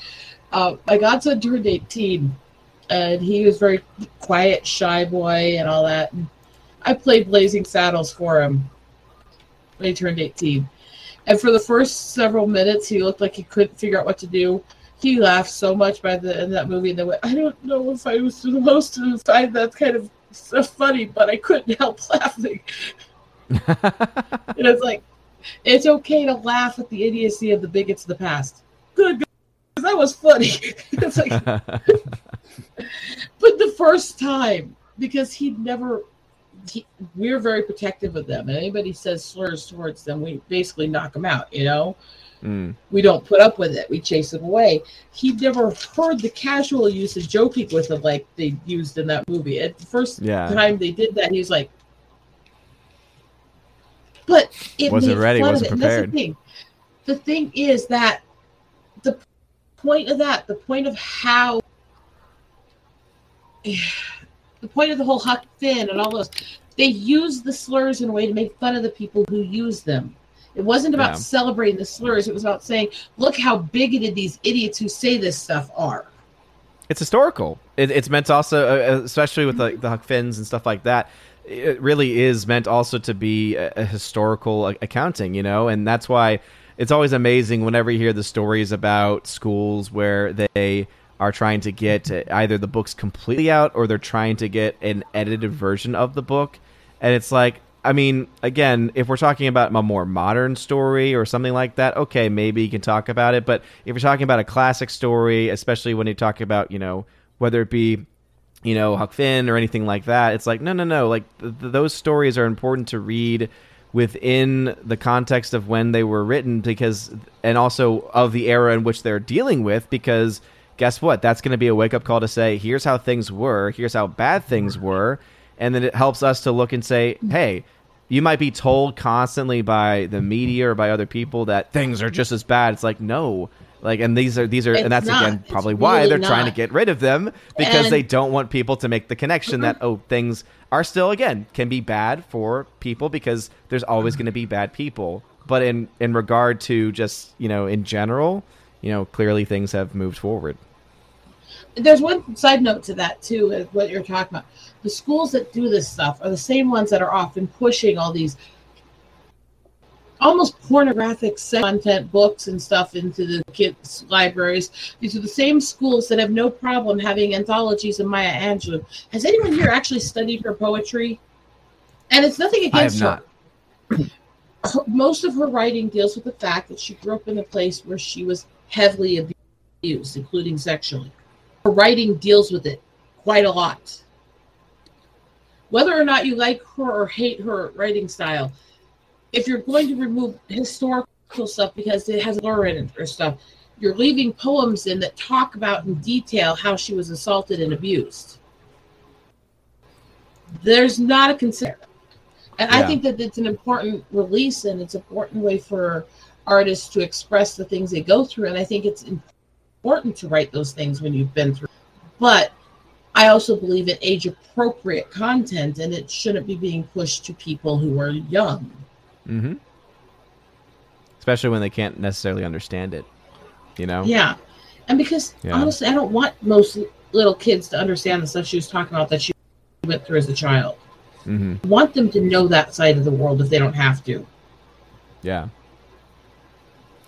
So with uh uh so K-Man with Blazing Saddles, um is this? I'm assuming that this has been, you know, the whatever time, you know, who's counting anymore time you've seen the film. Like, who has become like? Is there a, someone who's like your favorite character, or someone who maybe has like over time become someone that you appreciate more than than what other people might say when they when like they first are asked like who do you like most or who's your favorite character is like anything like that I think pretty much it's just dynamic between the uh, Gene Wilder and Cleavon Little. They they Mhm. just pretty much played off each other real well. That, that's the reason why whenever I about the so-called TV show, which they actually on the Blu-ray that I had when I watched it, oh wow it, the, it just the same chemistry between those two the two Mm. Actors on there as there was with and Wilder. Mhm. Yeah, man. Ah, well, I, I'm sure because I have Blazing Saddles, so I'm kind of wondering because I was in the earlier stages of when I was digitizing my library, so I was usually just specifically only you know taking the actual movie versus the special features. So part of me wonders if the version I have has that on there, though. Based on what I've heard, I don't necessarily think I maybe want want to even watch it to, to see what they were trying to go with uh, in, in any re- in any regard. Yeah, I think it, I think they uh, on the uh, 30 uh, editions that they had started putting the Mm. pilot episodes on. Mm. I gotcha. Yeah, even the poster would be very much seen as uh, offensive in today's world because it's Mel- I mean it's it's think about it, it's Mel, it's Mel Brooks we- wearing a uh, Native American headdress and uh, he's he's Jewish, not Native. Can, can, can not- I say something that'll be controversial to please? people on Yeah. that part here? Okay, I do actually understand why there's some issue with people thinking the cultural appropriation in regards to the headdress, not the clothing itself, Yeah, because the feathers are earned as medals of honor. But Mm. I actually, because of that, I actually find it more offensive when actual natives wear one that has they haven't earned than act people dressing as native or doing parts. Because Mm. if you know better, if it's your culture, you're basically putting on medals of honor from the military that you didn't earn. yeah, Whereas we're going, we thought this was beautiful in another culture. Let's do a little tribute to it. One's a lot more offensive than the other. Let's be honest. Yeah.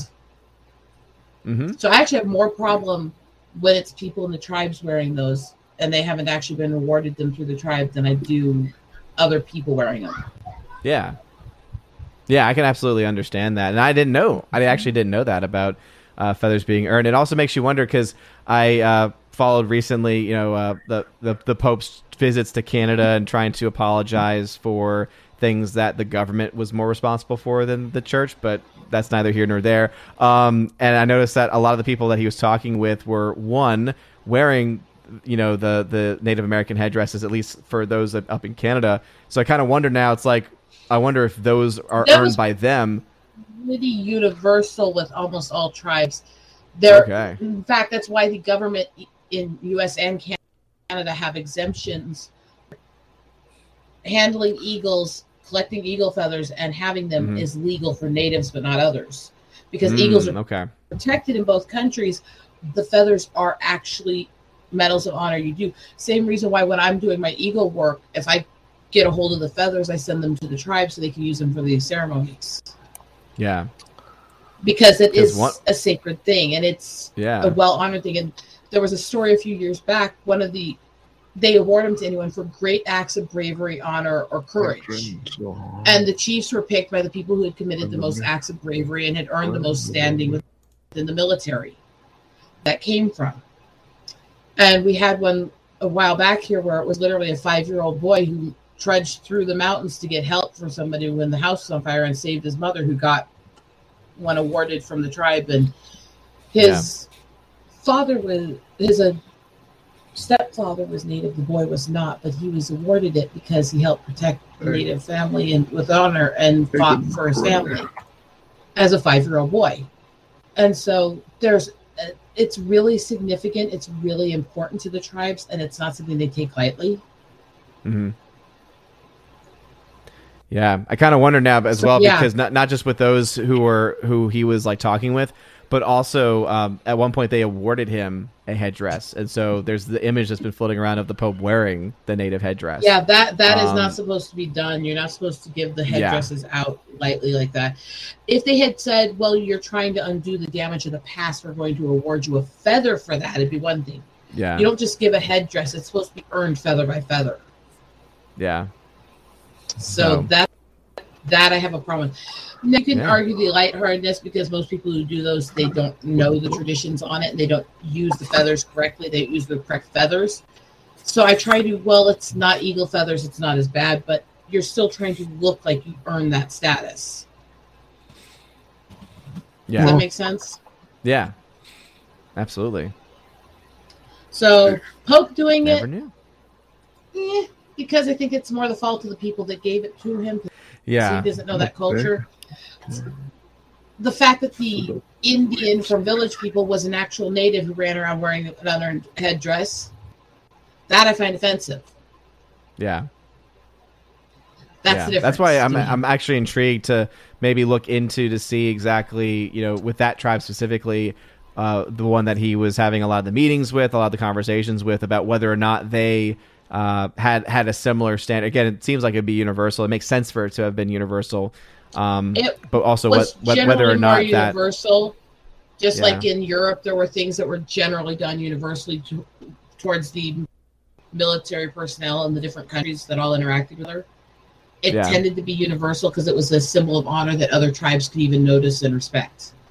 yeah, yeah, absolutely, So yeah, it's one of those things. I, that's where I think, because I don't think I think the argument that there's no such thing as cultural appropriation is wrong, but most of that is BS. The, ar- Mhm. my my brother got annoyed. Now my brother is a mm. half brother. He's not native. yeah, He's very much not native. He and his wife went to, and were working this Renaissance mm. fair, and while they didn't technically put the signs up certifying native hand jewelry and stuff like that, they were selling stuff claiming it was native art, and everybody there was as white as hell. He, as he said, I wouldn't have minded if they were saying native inspired or of, but they were passing it off as tribal art, and that bothered him. yeah, yeah, because basically they're trying to take credit for wasn't theirs. That's where there's the legitimate argument is that stuff, not whether people wear the clothes stuff like that. That's petty stuff. doesn't matter because we're all inspired by each other. We all learn from each other's cultures. That's how we develop and grow as a species and as a community. Mhm.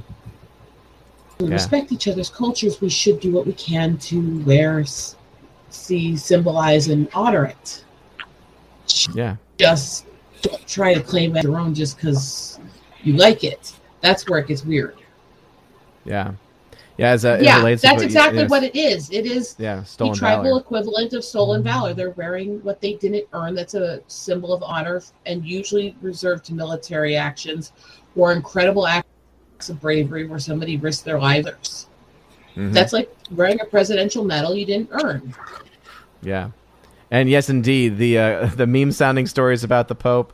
Uh, I would say might want to actually read the stories themselves, other than the the headlines, because some of them are probably true, uh, but there are others where, uh, you know, again, I think that the context of what actually happened in Canada is very much not the nuance of that story has been very, very much overblown in a lot of ways. So, you know, instead of apologizing for just the individual actions of individual represent- representatives of the church, it's basically been almost this this ploy whether it's a ploy just by the government or whether it's the church and the you know the Canadian government working together or not um, to, to actually you know to make it this way of shifting basically almost all the blame or making it seem like that the only people at fault within this context of what happened is the church when in reality it was the government that passed the law that made it a crime to not go to school and then applied it to the native uh, native members of of Canada. So therefore, forcing them to go to school, and then oh, who are the only people that are actually going to educate and be willing to educate the natives? Oh, it was the Catholic Church for the most part, other Christians too. Um, and so that is something where again they uh, are, are saying like, oh, the forcing of them to go to school and all the stuff that was leading up to that, that's all the church's fault. It's like, no, no, no, that was the government stepping in and doing it. The church was just there to say, hey, we're going to mm-hmm. offer this education. And of course, just like with any body, right, there's going to be cases where people are going to do bad things and that should be apologized for. Those things should be adjudicated. But this shift of trying to say, oh, it was the church's fault, it's like, no, it was the government's fault by forcing people to go to school, including uh, up to that point, people who had been immune from certain legislation, you know. I can explain part of that even 'cause it happened in the U.S. too. It wasn't just Canada doing that stuff. Yeah. A, the government was forcibly taking kids and sending them off to these schools and taking them from their parents. So there's art in it. Does that adjudicate or erase what the schools did? Does it remove the fact that a lot of them were abusive, were tormenting these kids, did cover up of things that were done, stuff like that? Of course it doesn't. That that can't be erased just because of another side's guilt too. And it Mhm. wasn't just Catholic schools that did it either. And Yeah. you and I both know we. Do, I don't agree with you at all on Catholic stuff. We've always been open with that. Mhm. I'm not a fan overall of the Catholic Church. I don't mm, blaming them for things that they didn't do either. Mhm. And I can disagree with the church and not And that's the thing. become Right? Guess what? the enemy. if the church you has done something wrong, or if an individual, it's because that's the other thing too. Is like I'm more Mm-hmm. specific of it's not the church, it's the individual members of said church, right? Um, and that's why if if guess what, if an individual's done something wrong, we will absolutely be on the same page there, right? Because if an individual priest or an individual bishop or cardinal, or even a group of bishops or cardinals do something wrong, like, like whether it be cover up or actual actions, guess what? I'm going to be right there with you, calling calling them out, you know, it, you know, the whole way, or having having that discussion because I think that that deserves to be called out. Um, but yeah, a similar thing where it's like if you blame someone, and I think uh, Laura brought up one of the things, for instance, that has kind of made the rounds, right? Of how saying apparently there were unmarked graves based on shoes they found, but since they've been Um, excavating the site, there's not more than that. there haven't a been bodies the- found. There were some.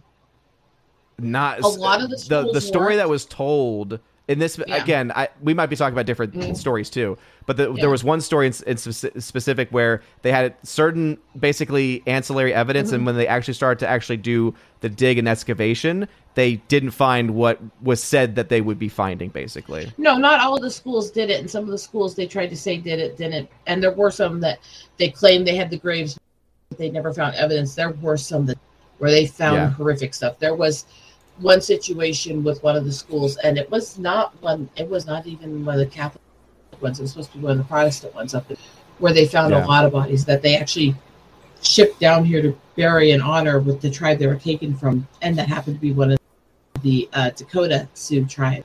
And so Mm. they actually brought the bodies down and buried them in the tribal cemetery after they found them, and did last right respects and stuff to them. Then, but that was actually even a Protestant one. There, it was it was both sides of the Christian movement in that era that did it. It Yeah. wasn't just Catholic sin. well it was a time of the was era sin- it was that was a sin of bigotry of the era. It really was. But and, and that's why it's it's also because it's like it wasn't even Catholic or Protestant only, right? It was even the the public ones. right? You know, it's just something where, as you said, it was like the bigotry of of that era that you you oftentimes you know Mm-hmm. you, you look at and you see, and that's why and that's why it's always interesting when you look back historically because people oftentimes will pick like one thing. Like for instance they'll they'll pick certain homilies or maybe certain documents from maybe a Protestant minister or a Catholic minister and say ah this proves that you know Catholics or Protestants or whoever the group is that they were racist or whatever. But then they fail to recognize that yeah but the vast majority of people that were standing up for marginalized groups like as far as like overall numbers are concerned that you had a lot more people who were supportive of marginalized groups than you had people who were against them right? So it was the Yeah, churches and- that for instance like like again going back to the education thing the only people willing most of the people who were willing to actually even offer education at least in canada in this specific instance were the christians right? Were the christian churches you know? Oh, so it's there's a context to that, and it's still going on in the justice system and in the um, and I forget the term for it in Canada. It's same equivalent. Um, it was the trial system, and they do it here in the U.S. and they've done it in Canada too, where they have the documents you fill out for medical treatment rigged. And by that I mean when my sister went through prenatal care, They had Yeah. the questionnaire rigged so you could not say you're not drinking while pregnant. Only claim so much. And they throw the documents out if you add anything in or say that or try to skip things. So they were literally trying to force women to say they're drinking while pregnant, even if they're not.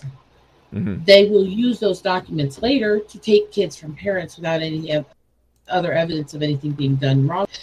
Then they would relocate them to the schools and boarding schools and stuff. This is, or adopt them out to somebody else more white. And this is, this unfortunately actually does still happen some. It's not as common as it used to be. And it hasn't been common since the 70s, but it does still happen on occasion. And Yeah. it was very epidemic in the 70s and with um brule the artist i was uh, posting stuff about the other day the lead singer didn't even know he was native they tried to pass him off as dark-skinned french mediterranean blend back when he grew up in canada and he was from lakota. He's from the brule he's from south dakota here. He didn't know who he was racially until he was an adult and found his family. And the parents that he was sent to they didn't know. They knew that there's a lot of persecution of kids like him so they were afraid to tell him who he was. And they were told that his parents had he had nowhere to go. So Yeah. they weren't the ones who committed a sin. They weren't the ones doing Mhm. wrong but they were the ones a lot of these cases the parents who took the blame for taking this kid from someone else Yeah. and so what he's talking about is reunification through music. He's trying to tell everyone, I love both sides of my family. We need to unite as racial groups and communities. Yeah. And I think that's important. Absolutely. Yeah, and as uh, Impo Lazy put, stealing kids from parents is communistic and, and satanic. Yeah, it's it's definitely evil, you know, um, and that's that's again why I think all all peoples from all spectrums, right, can can all come together on that. Um, And that happens we lost you. through Yeah. yeah, the- that happens through child services and to every race too, where they take little nothings as a way to abuse the parents and take the kids too. Mhm. and they usually put them in a system in a foster home or an adoption that's worse than where they came from in the begin with and Mhm. it's unfortunately really common still for that Yeah. situation to occur absolutely. and sorry i'm so yappy today That's okay. No, this I like these. I like these discussions. No, I really do like these discussions. And also, I mean, you, you've had to leave the last few streams too, so it's like it's like I feel like okay, we're you know you know I, I don't have a timer right for people, but I always like I have a mental timer where it's like I want to make sure everyone gets as much time as as they. well and last time i talked to you i was talking about the issues that were going on with grand gateway and civil rights issues in Mhm. rapid city which is still a constant battle and she's on video assaulting pros with cleaning products and chemical weapons now. I mean and the media is still burying that story. They're still if you hashtag it if you say the hotel name and stuff the tweets either completely disappear or they get buried and nobody can see them on their feeds and stuff. Nobody's hearing about this. Yeah. and it's it's making me mad because for all this talk on both sides about we're in a better time racially we can support each other when we see actual race problems. Nobody seems to care what's happening here. And this is actual like civil rights era civil war bull you know? Yeah. and it's like just suppressed. Hmm And that's why these, you know, alternate uh, social media platforms slash media platforms are just so important because, unfortunately, they're the only places you can really either share this information or even have discussions or, or have it covered. But uh, I wanted to get back to because I know K-Man's been having some some sorry uh, about technical yeah. issues here. Go yeah, no, no, no, no problem, no problem, no problem at all. Uh, uh, but uh, K-Man, I put it in the chat, but I think it may have kicked you out before maybe you had a chance to see it. But how how are you doing on time? I'm good. Uh, pretty much. I, Okay. I can stick around for a while. Cool, cool, cool. You had one more movie, right? Was that the second? That was the second one, right? Yeah. Uh, that's pretty much all of them. Okay. I thought so. Yeah, it was Blazing Saddles, replacements. Oh, and then Race to Witch Mountain. Okay, I forgot about Race to Witch Mountain. I guess sorry, not sorry. if there's gonna be a if there's gonna be a film for me to forget. It, it, it's a, it's a forgettable film. okay. It is Well, I'm glad- really well, I, I'm glad. To, I'm glad to hear that. Was there anything else though that you had watched, maybe um, that you want, or anything else that you had wanted to talk about? Uh, as far as watching goes, that's pretty much it here lately. Okay. All right. Any projects and stuff that maybe you hadn't? I know that you had shared uh, about your podcast earlier and about you know where you are in your in your music as well. But was there anything else that maybe you hadn't mentioned that you wanted to bring up? Uh, pretty much most of my time, whenever whenever I'm not, has just been mostly trying to get going and then working on the book and all. Nice. Very cool. Well, with the podcast, especially if you need any advice about services, recording, I mean, I'm sure you have all. I mean, I'm speaking this way. It's like you're a musician. You you know more than I do probably when it comes to to, to audio stuff. But if you do have any uh, like questions about audio software or editing or uh, microphones for for podcasting, just let me know, and uh, would love to be able to to offer any assistance that I possibly can. But as I said, you you probably uh, are much more of an expert than I, having your music background. Right, I, I'm always up to learn new stuff because uh, there's stuff that I don't know that after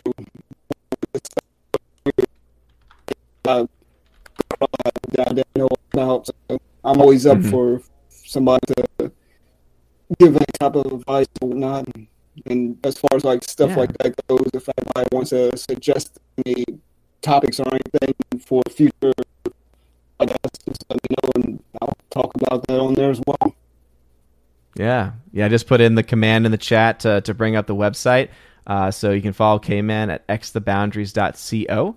And uh, by the way, uh, Matt, since you were since you were uh, a little later into the discussion, I think I had mentioned it in the chat, but I, maybe I didn't. But I, I've created hotkeys basically, or not hotkeys, commands. So if at any point you or anyone wants to bring up their channel uh, for for for for you, it would be exclamation point Matt three one seven, and then it'll post up your Twitch link. Um, Oh, okay. And then and then for K Man, it brings up X the Boundaries. For Rosetta, it brings up your YouTube channel. Um, and so yeah, if you want to do that throughout, you you can. I think everyone has access to it. If anyone gets crazy, if it ever gets crazy where people are just doing it nonstop, then I might have to be like, okay, I'm gonna put some cool down, you know, co- put put a cool down time on it. But I think. I, I, I trust y'all. Y'all are my chosen. Y'all y'all are my peeps. So I've been trying to as as people have been talking, uh, do that so that way people know. Oh, here's how I can support the person that's talking right now. Um, but yeah, K man, thank you for for for for sharing. And if there's anything else that you think of as we go through the rest of of of the show, you just you just let us know. Definitely. Yeah, absolutely. Um, so before before going to Matt, uh, Matt, how, how's your time? You're you're good for the rest of the show, you think? Now now you've so you've you muted yourself and and forgot to unmute. Oh yes. There it is. There. Again, it's a chosen stream. It's a cho- chosen streams are all, we're just we're always about the technical issues here. Uh, so so how's your timing? You could say for the whole show, for the rest of the show. Uh, maybe. So I still have uh, let's see, probably uh, for another hour or maybe another half hour. I have some things I need to take care of for the rest of the day. Okay, gotcha, gotcha. And so then Rosetta, because I like to know people's time. So Rosetta, how's your time looking? I know that you're off camera, so I figure you might be dealing with something, but maybe you can answer. Was just dealing with my niece real quick. Um, I'm Yeah. doing okay. They've got him watching a movie, so if Matt wants to do his Okay. stuff with you real quick, I'll finish Okay. up when he's done.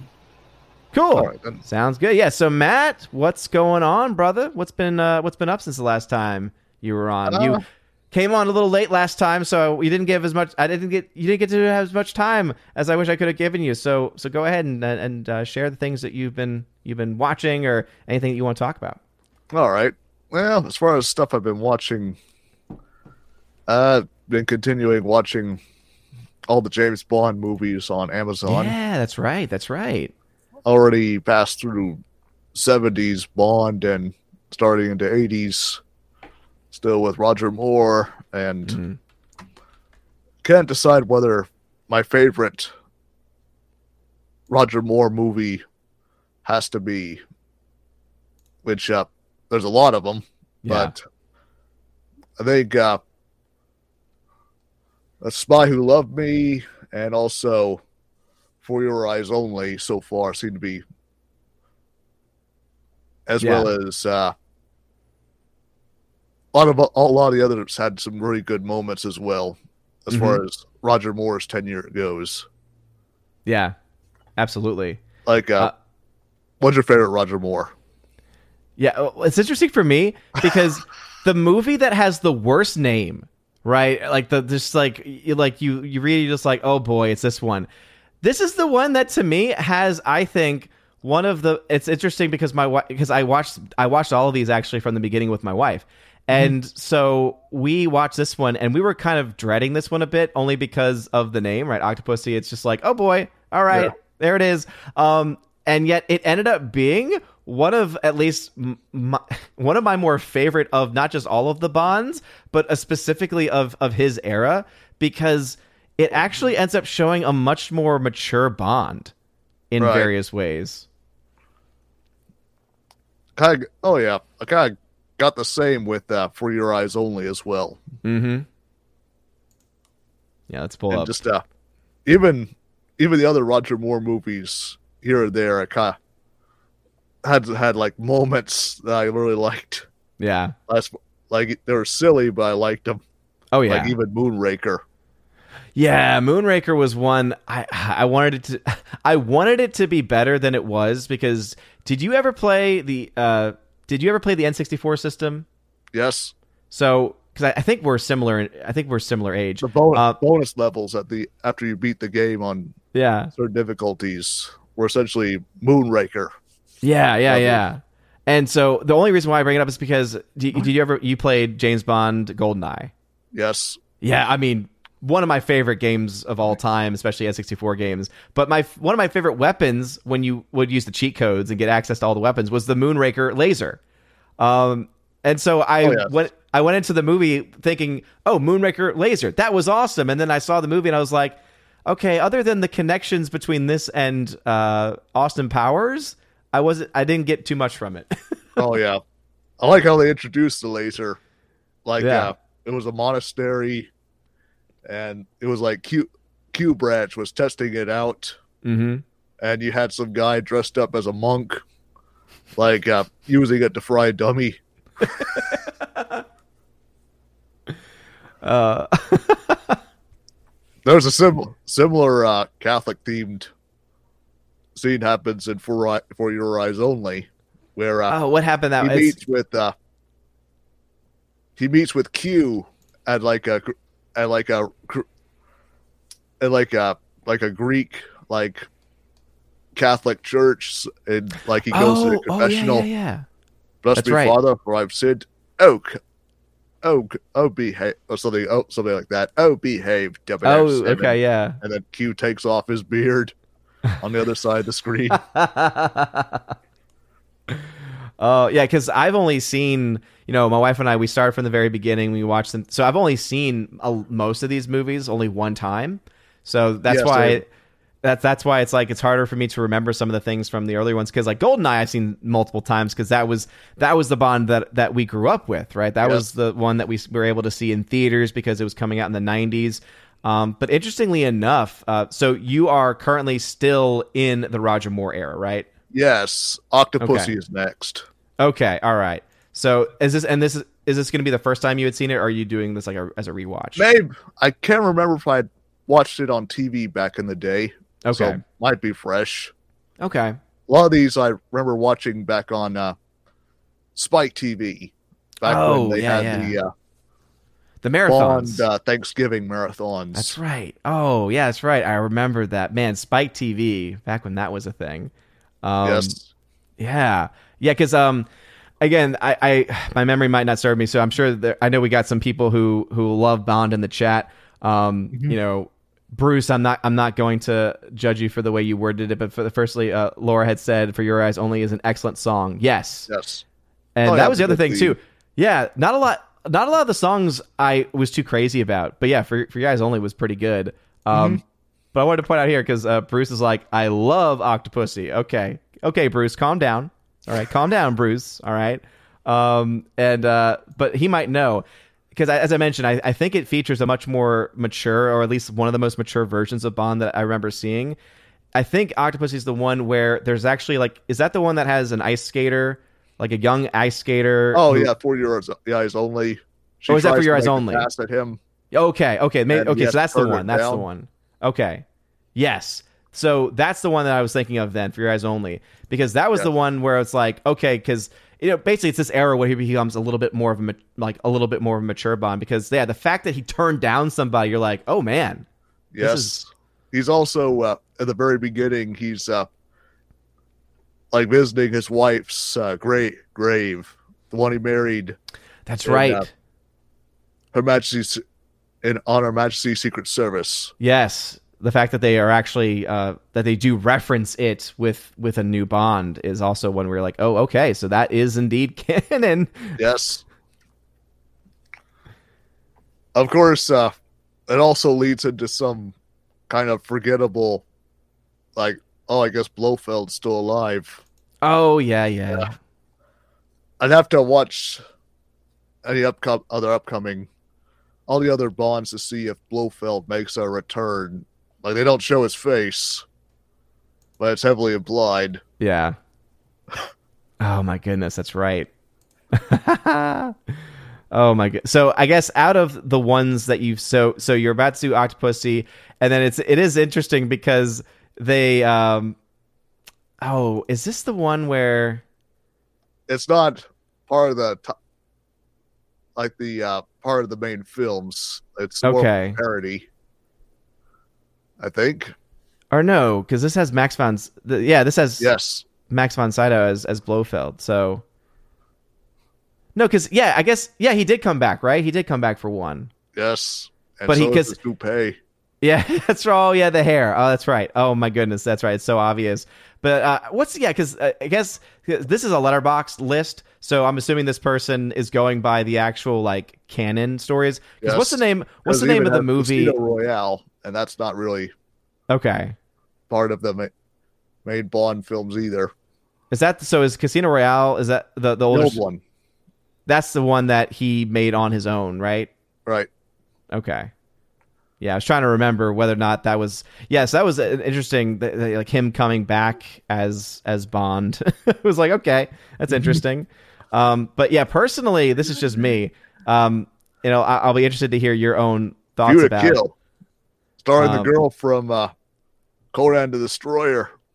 Oh, oh yeah. I mean, that's um, Grace Jones, Yes, and the only knowledge of Grace Jones I had had up until this movie. Um, the only knowledge of the character I had had was actually from Pee Wee's Christmas special. where she gets mailed in a box to Pee Wee's Playhouse and then decides to sing a song. And it's uh it's entertaining to say the least because she's a bizarre forward to that. she's a weird cat. She's a weird cat to say the least. yes. Not a real cat, but a but a weird cat. But I was going to say is that I'm actually interested to hear since right now the only ones you've seen are or like as far as the bonds are concerned is the Sean Connery and the and the Roger Moore. Um, Yeah, but as far as uh, like watching them like all in unison. yeah, and like which Bond do you got cuz I actually I personally like the Timothy Dalton Bond. That that's Oh, the one. I get drawn to. Living Daylights. Mhm. That that one I kind of vaguely remember too. Yeah. Love the theme song. Yeah. I just I like his Bond. the movie, but I love the theme song by a-ha. Mm-hmm. Yeah. Yeah. When I say that I like the Bond or like I like his his era, it's not necessarily to say that I think that they're the best of the movies. It's Right. more so I I like his version of Bond, and I wish he had he had had more time. Oh yes. And uh, let's see. They also uh, favorite favorite. I already listed uh, favorite Roger Moore Mhm. at least so far. Oh, what's your favorite Connery? Oh man, for the Connery stuff, I will. I'll be honest. The Connery stuff was actually a little. I I was not. I know a lot of people are like, it's Connery. Connery is the Bond, right? He's the definitive Bond, and I can understand that for sure. I mean, because he he in many ways does embody it. But um, I think the one I I wouldn't say it's my favorite like total film, but Thunderball I Yes. appreciate because the I never thought back, especially in the 1960s, that I would see that well choreographed of an underwater scuba fight scene. Oh yes. so Oh, I, I appreciate the for film for that. and- Also, uh, for a uh, as far as aviation history goes, I like how uh, the main plot involved stealing nukes from an Avro Vulcan, and so I, and so they had even had the uh, main impersonator guy who uh, kills the rest of the crew, but even when he lands the plane, the rest of the uh, Spectre agents still kill him too. Mm.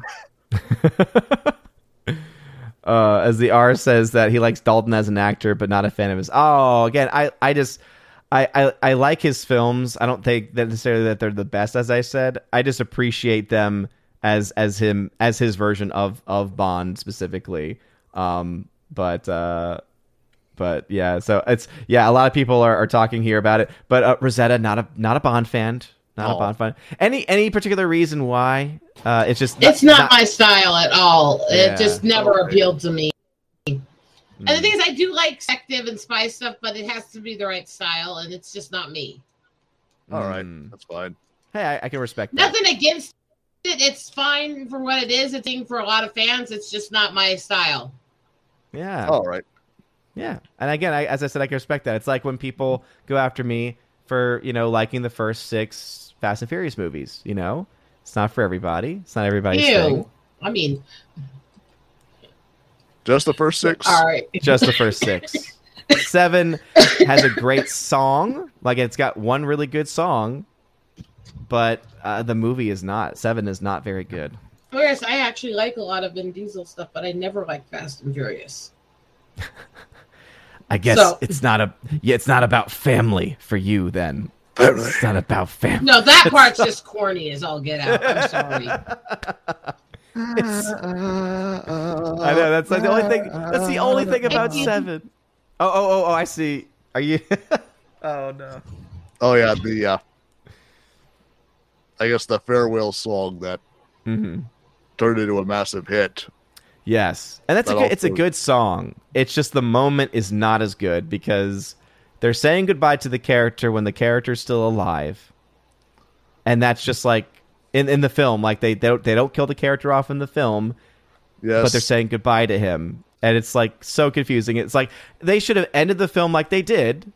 And then when they transitioned into the whole rose going the different ways they should have had it be instead of it clips from the movies it should have just been clips from his real life you know? Oh. and then and then have it be a tribute to like an actual goodbye to like the actual you know actually paul walker i think that would have been a better way to handle it personally but that's me oh See, I guess, uh, they mentioned Pitch Black, and I like parts of that, but I can't watch most of the movie because it uses flashing. oh because the visuals yeah oh, that's you right mean Riddick?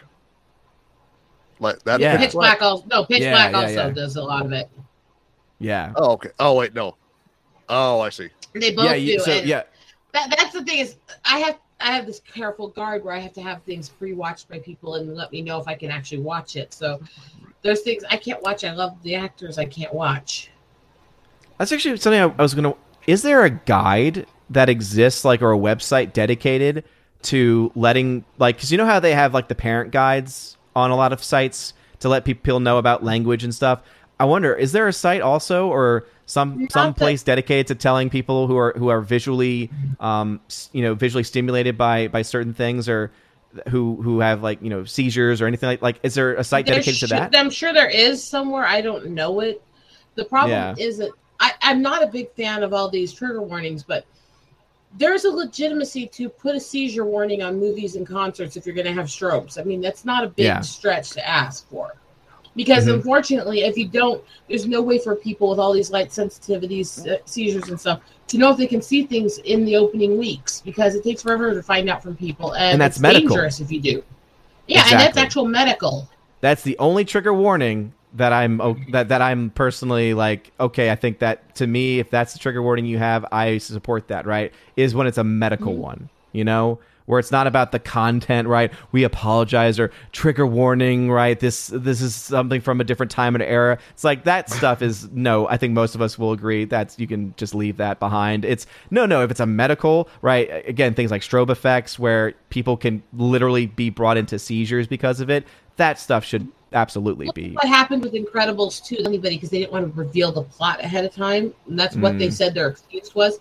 They didn't tell anybody until after the movie had been out for a couple weeks. By that And point, that's they not gonna spoil the movie. Several, it wouldn't, uh, and they actually hospitalized several kids. Well, besides the fact that, you know, a, you know, you're doing a movie that's supposed to be all about if you're different, you're special, you're accepted from a company that claims to be all about tolerance, and you're sticking strobes in it and making it unwatchable to millions of children. Mm-hmm. Um, uh, uh, uh, uh, uh, uh, uh, um, what? Yes, it's completely. it didn't make sense. Yeah. It was, it was, and the thing on the effect and had him Mhm. using hypnosis and stuff like that without actually strobing. There's Yeah. all kinds of ways to do that without strobing that have been used in entertainment decades. Yes, agreed. Though I think you know, very it is a very serious subject matter, but I think that Mm-hmm. one of the interesting things about Asgard is is that we're always we're always able to kind of also bring in like some some of the lightheartedness of it.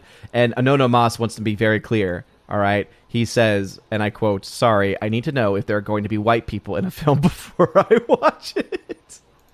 Yes. yes, I think all of us can agree with that. There needs to be a trigger warning before every movie about not just that there will be white people, but how many white people will be in the movie. Are these white people going to try to dance or jump? Because you know white men can't jump. I mean, Fun sorry, fact about me. to. Fun fact about me. Well, one, it's also a name of a movie, right? White men Can't Jump. It's the name of a movie, right? But Mm-hmm. also, um, I, I've you know I've won my my share of, of, of awards throughout my life. Not not boasting, but just a statement of fact. Um, and one of the awards that I'm most proud of, though, was when I was doing Boy Scouts, and we did a uh, we did it was uh, the you know the typical Boy Scout summer camp that you know anyone who's done scouting you know you do it over the summer for getting a lot of uh, you know we get a lot of our badges. We get a lot of our badges that way. Oh yes. we don't need no stinking badges. Um, Troop Beverly Hills for anyone who hasn't seen it great film um, I know. but uh, um, have you actually seen the uncut version of that movie? Definitely never should have been panned as a kids movie. no it's definitely it's not a kids movie it is not they, a kids they movie They played it up as this kids movie and they put it on all these TV channels and you can figure out why Yeah. several of the scenes seem kind of weird and jumpy. I mean, they have one point where one of the preteen girls is helping her mother write smut novels. Yep. Yep. And there's actually Uh, quite a bit of swearing in that book in that movie. Yes. Absolutely. Um, but one of the things that our troop did was after after the the camp, right after our time there, we would do like this random awards ceremony, basically. And since we had done sports at the at the camp and everything, the award that I won was the.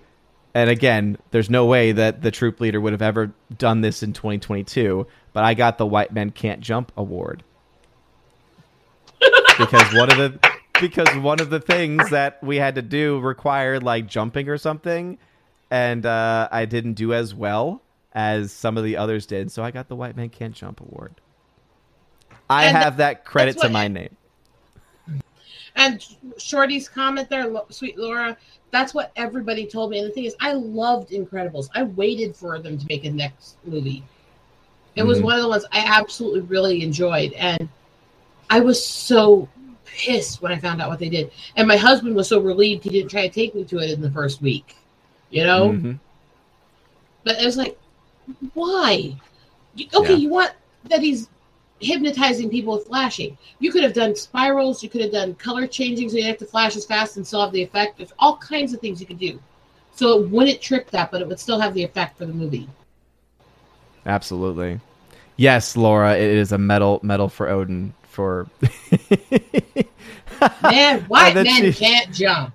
and you should put that in a frame. Yeah. So uh, the award itself, I I I, I believe. man tights. Yeah. I believe that it is at my parents' house in, in New Orleans. So I need I would need to find it.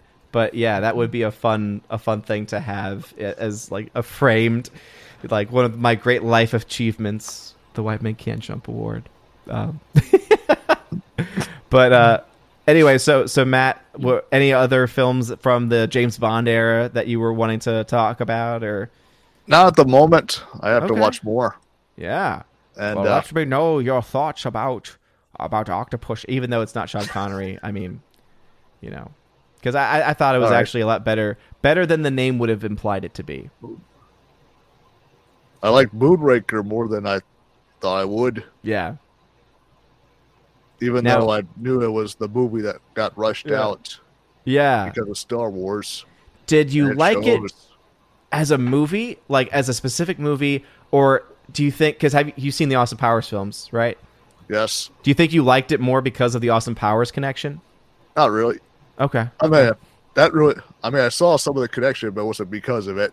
Okay, all right. See, that's that's why I, I, I, as I said, I don't like the film as much as a film, but I enjoy it for those connections. So yeah, like it as a actually actual film itself. Definitely has a lot of fun to be had in it for sure. Oh yeah, and then also uh, Jaws, fun, like finding a girl. Oh, that's right. He finds a. That's right. That is the film where Jaws finds guy at the love. Yes, Jaws finds love. Here's the two of us. I forgot. I forgot all about that. Oh man. Was there uh, anything else that you've been uh, watching or wanted to talk about? Uh, I guess uh, not much other than I mean, not really watching per se. Hmm. Well, how do you not watch? How do you not watch per se? I feel like you either Well, watch I it mean, or uh, you don't I was watch. gonna. I mean, well, I could bring up some comic book stuff. And, yeah, if there's something that you've been wanting to talk about, you go right ahead, good sir. Oh yeah, sure. I've actually, uh, for starters, been kind of going back and forth lately, going to conventions, Yeah, that's right. That's right. both uh, locally and just last weekend. I was up in, like, just in between like Aus- Austin and Waco for Hmm. Bell County Comic Con. Okay, so you didn't go to the uh, Anime Matsuri in Houston? Nah, vo- fortunately, I mean, I probably probably go again next year for like a brief day trip. But Yeah. I was already kind of. I just got off of one convention, and kind of wanted to rest. Oh, for sure. I totally get that. Plus, uh, I also had family up Hmm. near Bell County Comic Con, so Okay. How was the Comic Con?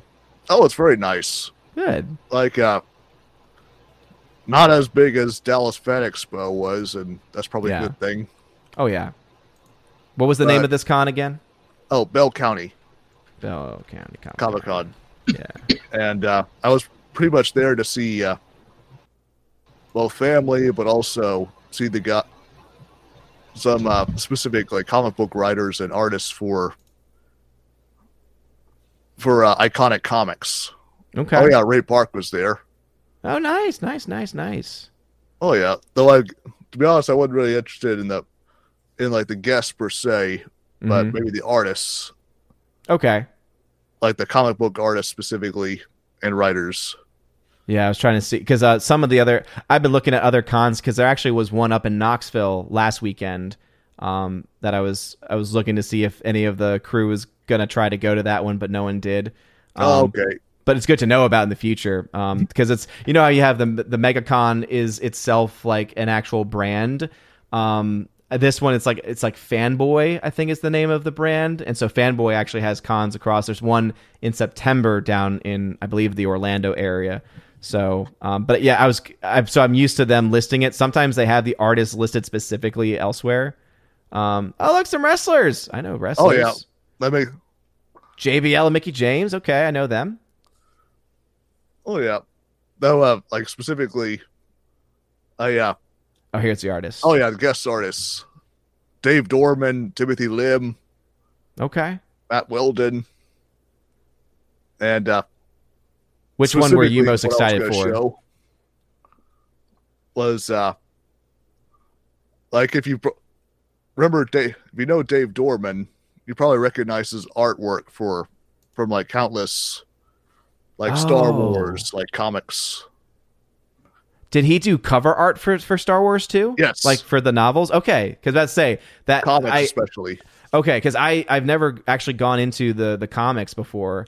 Um, as I've always mentioned, I'm not much of a I'm not as much of a comics person, but that looks very familiar because I have gone into the novels, and so that looks very familiar as as novel uh, cover art. So Oh yeah. okay, nice, real nice nice man like in his mid 60s now and like uh had a whole bunch of old like dark horse Oh, issues nice. from the side and he was happy to do do so yeah, picked up some of his uh, original art for the convention as well nice. and uh what i was really getting at was that the reason i found out about him was because he does really great covers for the iconic comics guys including uh little uh especially a particular series called soul finder Okay. Oh, let me uh, let me go ahead and uh, get that down so then I can full screen you. There we go. All right. Ooh. oh Very yeah Pretty. soul finder demons match Okay. great comic like it involves like a like a uh, veteran turned priest turned like exorcist who essentially it stars a group of priests who have like combat experience Oh wow. who use that experience to help to essentially help fight de- demons as exorcists for the church and Oh, that's awesome. and that's just the first issue, as well as the second one with a cover also done by Dave Dorman, Oh, nice. and then very recently, most recent issue was uh this one, Infinite Ascent, also signed by Oh, all the wow. people involved. Doug Yeah. Ernst, Bill Williams, Matt Wilden. Has a cover by Alejandro Mirabal, another great artist. But there's uh, another alternative covers with uh, D- Dave Dorman as well. Okay. And no, you're not, much of a comics guy yourself, but Yeah. That concept sounds very intriguing to me, though. oh yes, it's orthodox as well. Oh. So don't worry. The uh, I say this with no disrespect to the Orthodox Church, but you mean No, the good I Orthodox. I meant, like, I mean, that's what, you mean the you mean the good Orthodox. heretic. You mean the good Orthodox. Yes. That's why I said it. By no disrespect to the actual I will Orthodox people pretend who you might be didn't watching. say that. Don't make Oh, me go right. into No, my no. views on a lot of Catholicism again. Come on. oh no, that's that's all right. I just meant that. I meant that it's uh, like The like good he did all, Orthodox. all of his Odin research. knew saying and that Doug would Ernst get me is to a- give him scrap. He knew that. Yes. He's yes. smiling Well, from ear to ear as I make these comments.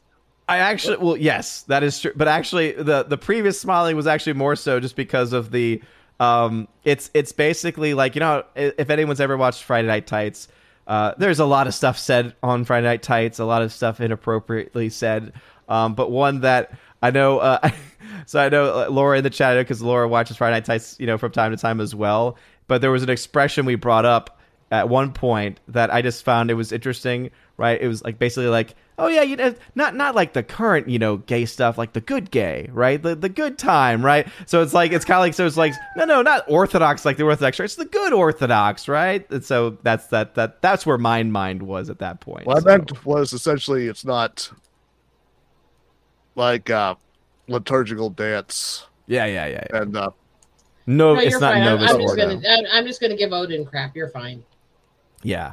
all right then. But yeah, it's a Th- this-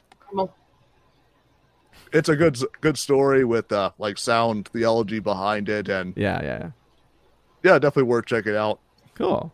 Doug Doug Ernst and uh like uh Matt Wil Matt Wilden and Limb were all really good, and yeah, no, just thought I'd uh, bring that up Yeah. as well as a bunch of other comics they do too. But I'd feel like talking endlessly about it.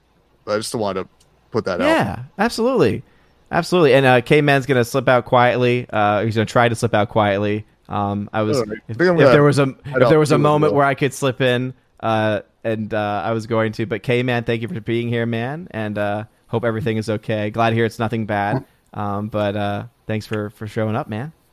Uh, it's just more or less about asking me for some advice. So uh, Yeah, yeah, I, just, I I just didn't want to interrupt y'all's conversation. So Yeah, All right. I appreciate that, Hey, man. and yeah, I've just have a uh, great night. Thank you too. Thank you. Yeah. And I also for anyone who wants to follow the K Man support K Man, I just put in the command on on uh on the chat, which is working. You can follow the K Man X the boundaries.co, the link right there. So K Man, you have a good one. Thanks for being here. I, You I too. like Laura's comment me. in chat, by the way. Oh yes, I was gonna I was gonna pull it up. Let's see. Oh, where did it go? There it is. Yeah, I prefer Greek Orthodox better festivals. well, they they've got the food right. They've they've definitely got the the food in many many ways. Uh, and uh, that is true, Laura. That is very true as well. Everything was a little gay in the eighties. For instance, Wham. I I mean, got yeah, news for you. absolutely. Father Luke is in the chat. What's going on, Father? Hello. Welcome, welcome, welcome. Uh, all right, so saw some- I'll be nice enough to lay off of my Catholic jokes at you now.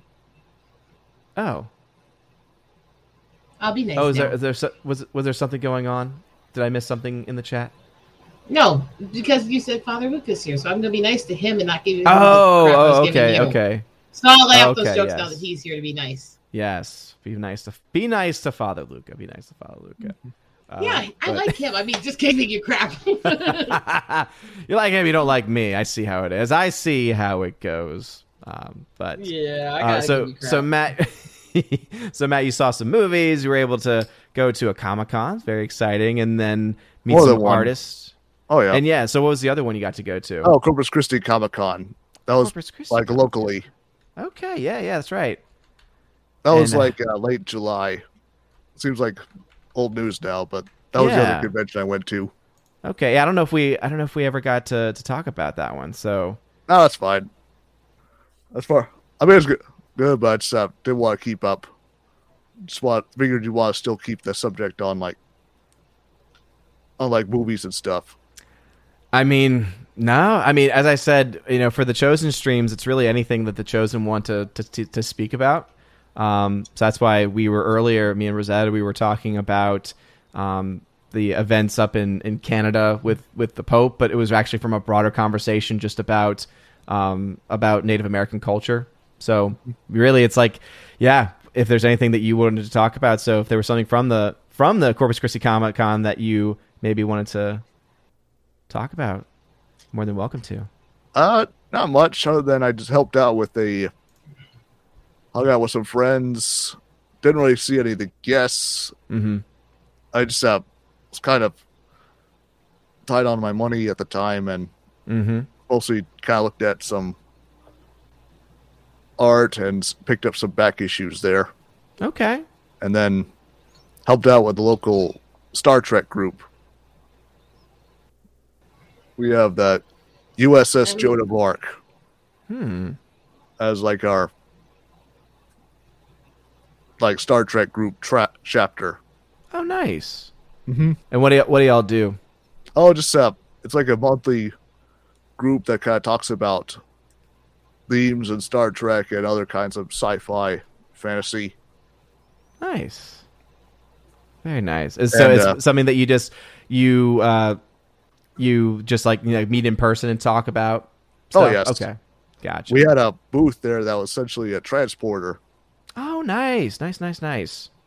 Oh yeah, people came by and posed posed with it, and just uh, like it was essentially a set that kind of looked like a uh, transporter from like a TNG transporter Okay. with some uh, like neon lights and the background was all the same. Hmm and it was like a modular like wooden like a box essentially made to look like a transporter. And then we had a lot of people stop by and like pick up flyers and take photos inside the transporter. And that was fun. Nice. and then Cool. Was going to go to also go to Classic Game Fest in Austin, but like that's a big like uh retro games trade show. hmm But I was sick that weekend, so I I Oh didn't like no. traveling. Yeah. So I, just, I decided not to. Uh, I had to call it off last minute. Mm. Yeah, I mean, you want to enjoy your time, and being Yes. sick trying to do that kind of stuff Right. probably wouldn't be very enjoyable, right? So, It's one thing if you there. happen to already like happen to start feeling sick while you were there. But mm, yeah. like I've had that happen before. hmm But other than that, but no, I just didn't have time to p- pack or plan because I was not feeling good and just uh, couldn't really think straight, and I just called off. Hmm But that's all right. That's what I still uh, got to do some other stuff in the meantime afterwards. Oh yeah, been wor- been working on this Enterprise Model too. Oh yeah. Just Very need to add some more. I already have the main. Nice. Let's see, medium gray color Yeah. so far. Just need to work on the other colors, All like right. uh, like stoplight red for the nacelle, nacelle like domes, and then copper for the like the radar dish up front, Mhm. and then add the de- then add a few other colors and add decals, and then the final finish. Very cool. How long you been working on it so far? Uh, don't know. Like a couple hours, just priming and then pa- painting specific parts. I just haven't had a chance. It's hard to gauge only because I haven't had like a ch- chance to really like devote to it lately. Yeah. But actually, probably later today, I'll probably just uh Nice. like uh, just uh, get get back onto it. Yeah. Absolutely. Oh yes. Absolutely. Oh yeah, Mohammed. As pointed out, I also had those gunpla right there. I was uh, planning on doing a like a master grade of RX seventy eight two as well,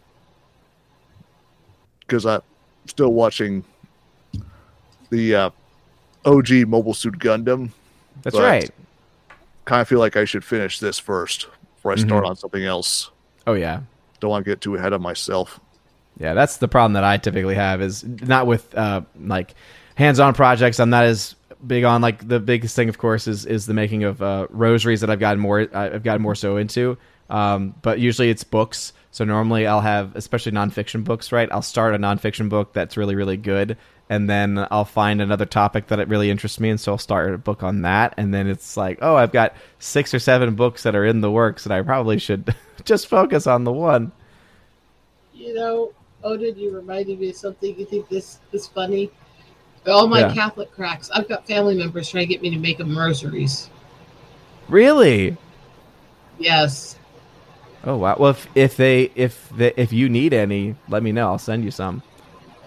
Well, there. The thing I need right now is I need to find beads that are the shape and quality and type needed for the rosaries that are actually in the primary colors of man for the Lakota.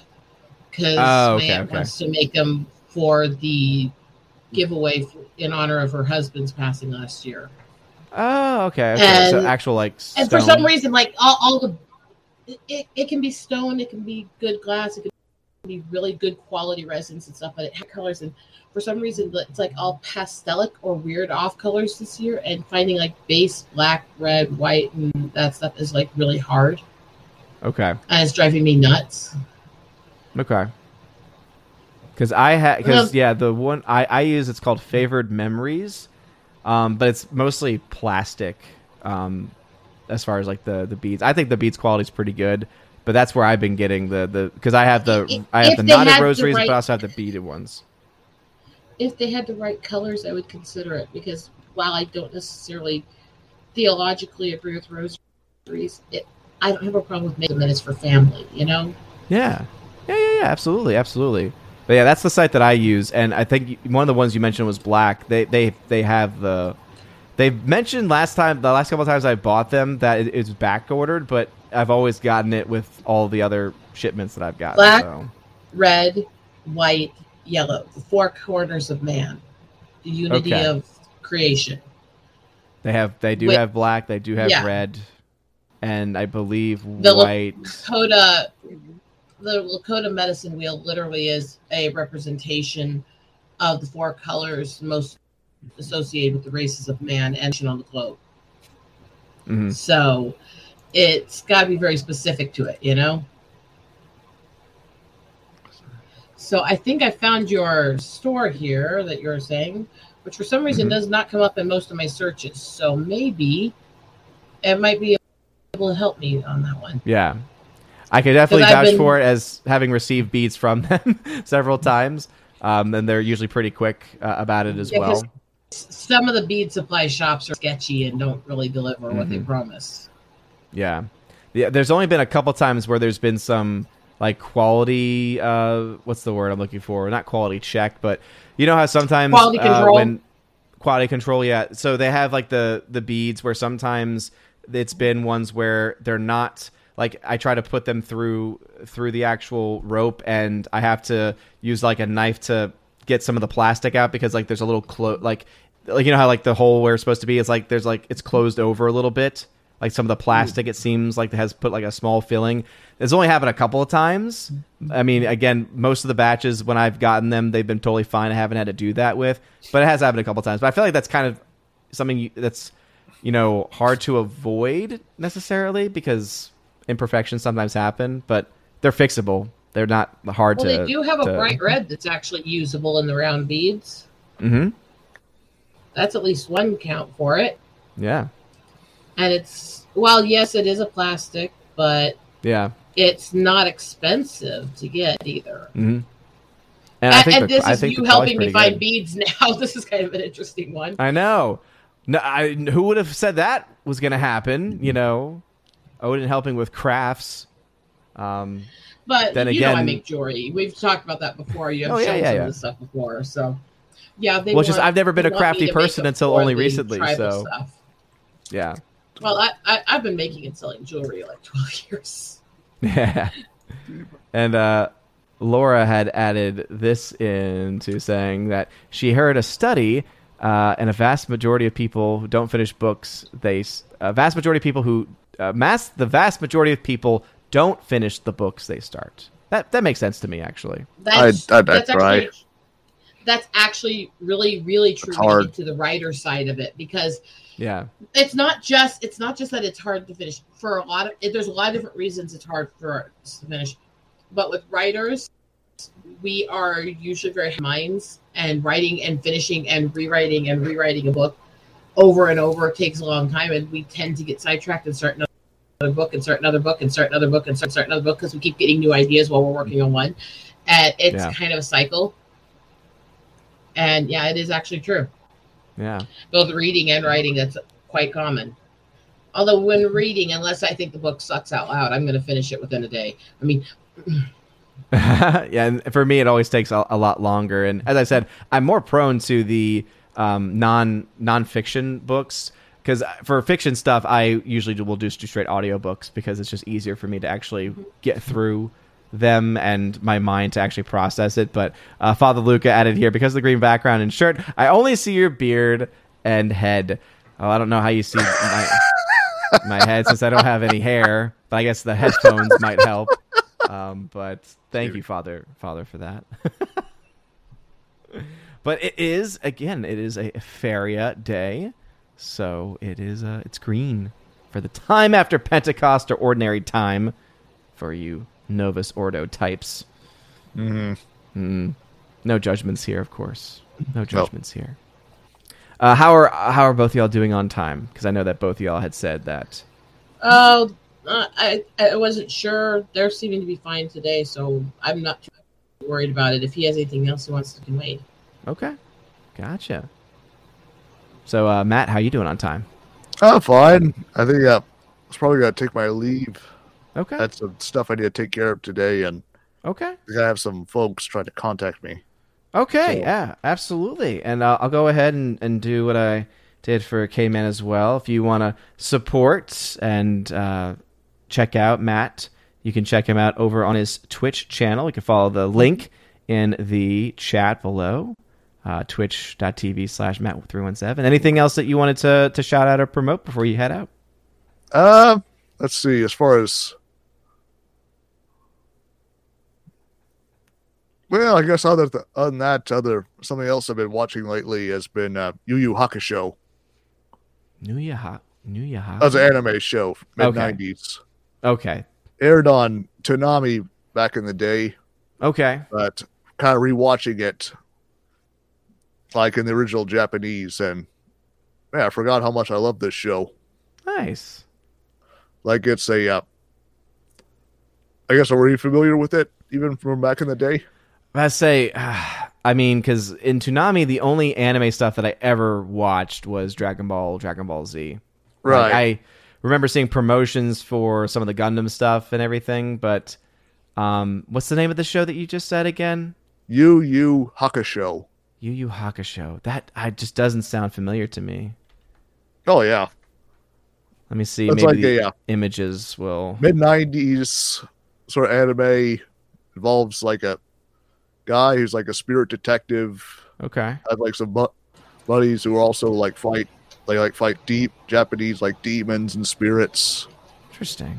and kind of similar kind of like martial arts fighting and Okay. like energy like f- combat sort of like kind of like Dragon Ball, but Hmm. maybe a little bit not as over the top as Z. Yeah. But yeah, it's Interesting. yeah, it's a really enjo- another uh, anime I kind of revisited and just enjoying it Very cool. And apparently, it's also something that Netflix wants to make a uh, Oh no. adaptation, Oh no. which They've done enough Oh, damage Please, can, already. can Netflix just stop making anything and just disappear? That would be the best. yes. But yeah, that's all. That's all I kind of wanted to mention. And cool. oh yeah, if you want, follow me on Twitch, follow me on Twitter's, the Instagrams, the Minds. Nice. Anyway, really. It's Well, so- yes. Oh yeah. Matt, Matt three one seven is is is on Twitter as well. Is all the all the socials Matt three one seven. Yes. Awesome. There you go.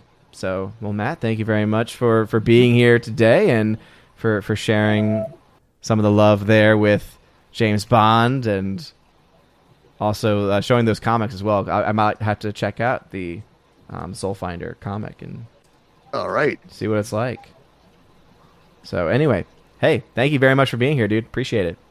Oh, you're welcome, Odin. Very Yeah. happy to see you. Happy to see you as well, man. You have a good one. Thank you too. Bye, All right. everybody. Bye, Rosetta. bye bye. All right. Have a have a good day, everybody. All right, you too. You too. Bye. All right, so you can, then there as I two. s- and then there were two.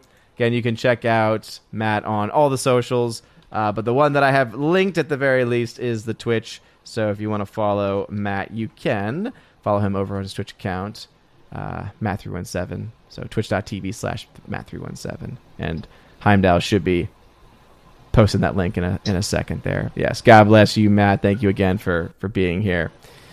Alrighty then. So, Rosetta, anything else that you wanted to uh, to talk about? No, I mean, the only thing I've really watched since last summer were digging out all the tribal stuff with mom, watched the special on the native artists and influences in jazz, soul, up through rock and metal that were kind of both white and black washed out of the culture development of those. hmm And that went into a lot of the different people from that almost roaring 20s era in music up through modern music who came from different tribes who mixed tribal music into it. They went into the stuff that was done with Hendrix to actually blackwash him and not make him look mixed in a lot of the artwork because he was he grew up on the res. His family actually was talking about the fact that they were offended seeing his images looking so black because he wasn't just that. And they were actually changing his skin color on media. And it it's really an interesting special because it goes into detail on that. And that's called Rumble Hmm. the Indians who rock the world, and it actually really goes into the history factually.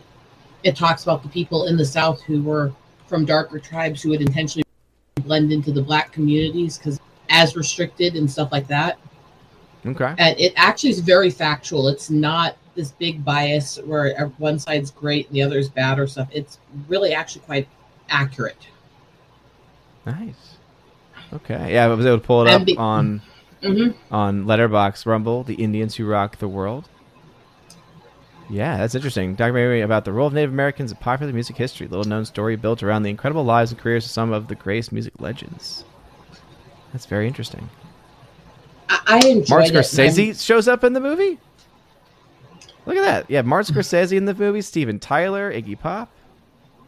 They have either clips from interviews to all kinds of different artists, actors, stuff like that. They go into on a lot of different people, and yeah, it is really interesting. Nice. Well, very very cool. Might That's one of the ones that I enjoyed. Nice. Yeah. It looks like it's available a lot of places too. So Amazon, iTunes, Vudu, all that all the good stuff. hmm It's pretty easy to find one you can watch free somewhere Yeah. So because if you have you- looks like- any number of accounts, it's available. You know, yeah, looks like it's available to stream through subscription to Prime Video or Netflix. so yeah. evil I never supporting Netflix. Prime, I- I'm torn on because as much as I don't like Yeah. a lot of Amazon stuff, I need the free shipping in order to get medicines I need out in the middle of nowhere. So Yeah. Well, that's why a long time ago when I was having that same that same like ethical struggle, I was able to someone in the chat, I forgot who it was, uh, but it was like a couple years ago. They they told me about the Smile program, and so, so ever since then, you know, with my phone, especially since I order most things through my phone, I it, it orders through Amazon Smile. You can then pick your charity of choice, and then it's not a very large percentage, but like a percentage of every purchase you make will you, you can like, put some of it time- back to stuff you want. So Exactly. I've got mine. I've got mine rigged so it puts a set, set of every sale and transaction and stuff I do into wounded veterans and aid with women in the res and stuff. So I've actually Yeah, know yeah, about yeah. that. Yeah, I think mine is still set to Wounded Warriors. So Yeah, th- that is, I think, one of the organizations that really got overly blasted for something that was a small issue. They got one Yeah. person they hired that turned out to try to be getting money for himself, and they got rid of him when they caught him. hmm That happens in every big business, especially big ones where you've got a lot of people coming in and out. Yep.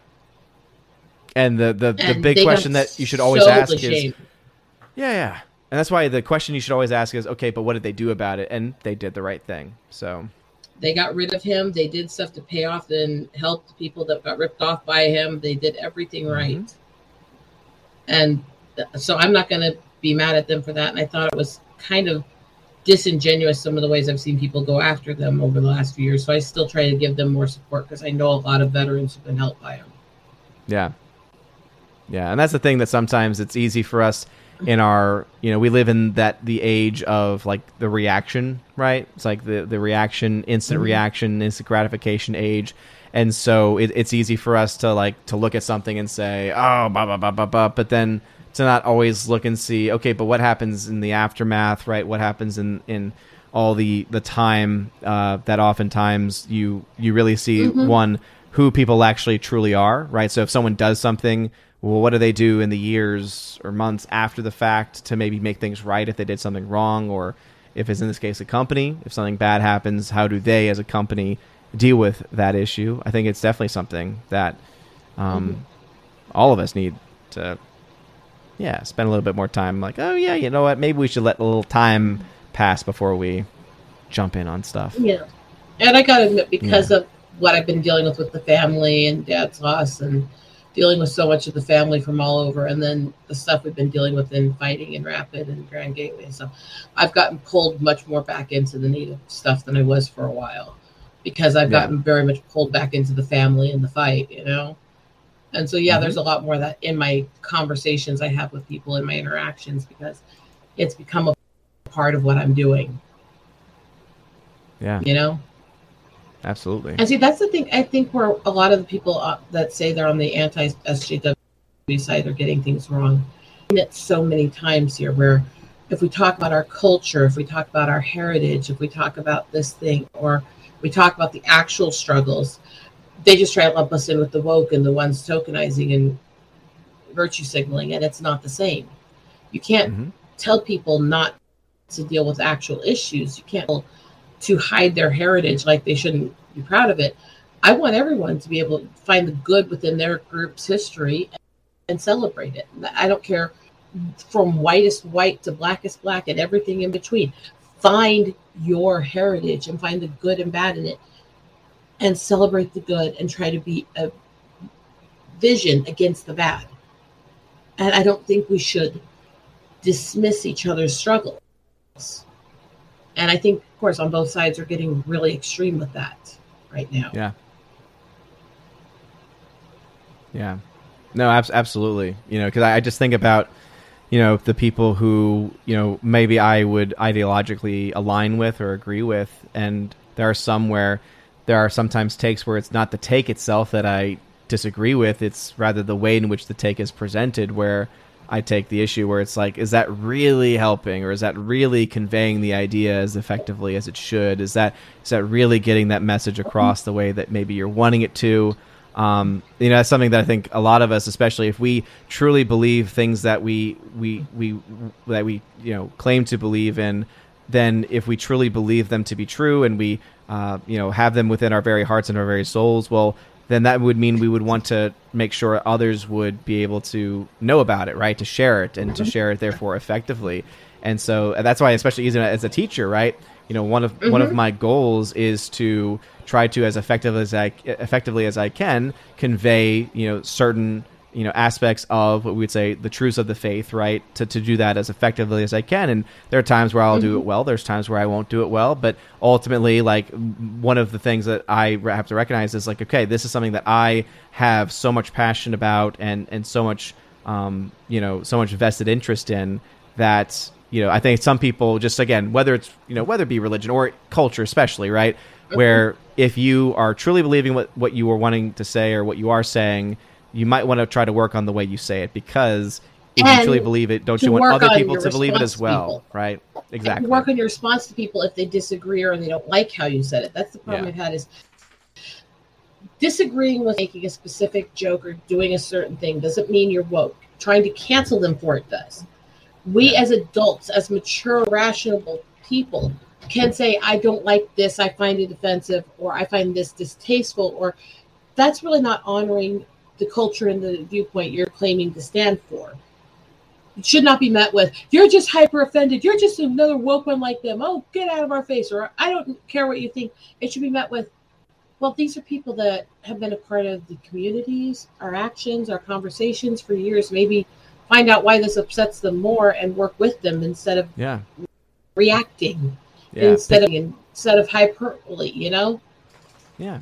Pick the brain, right? You know, like if someone has and also because like what if it's someone where they have a, a, take that someone doesn't like but maybe it's consistent with the things that they said before. It's like okay well then if i don't agree with it then maybe i should look at it as a well hey at least they're being consistent. Or is someone being inconsistent right? Because then, then that becomes i think a, a, much broader discussion of hey i think we should talk because yeah. you know there there seems to be some and inconsistencies that those may not always be intentional either. They may not understand mm-hmm. it can be that way and I get told all the time that I'm trying to be this woke for going into the native stuff and talking about the issues on the reses and all this stuff. It's like, no.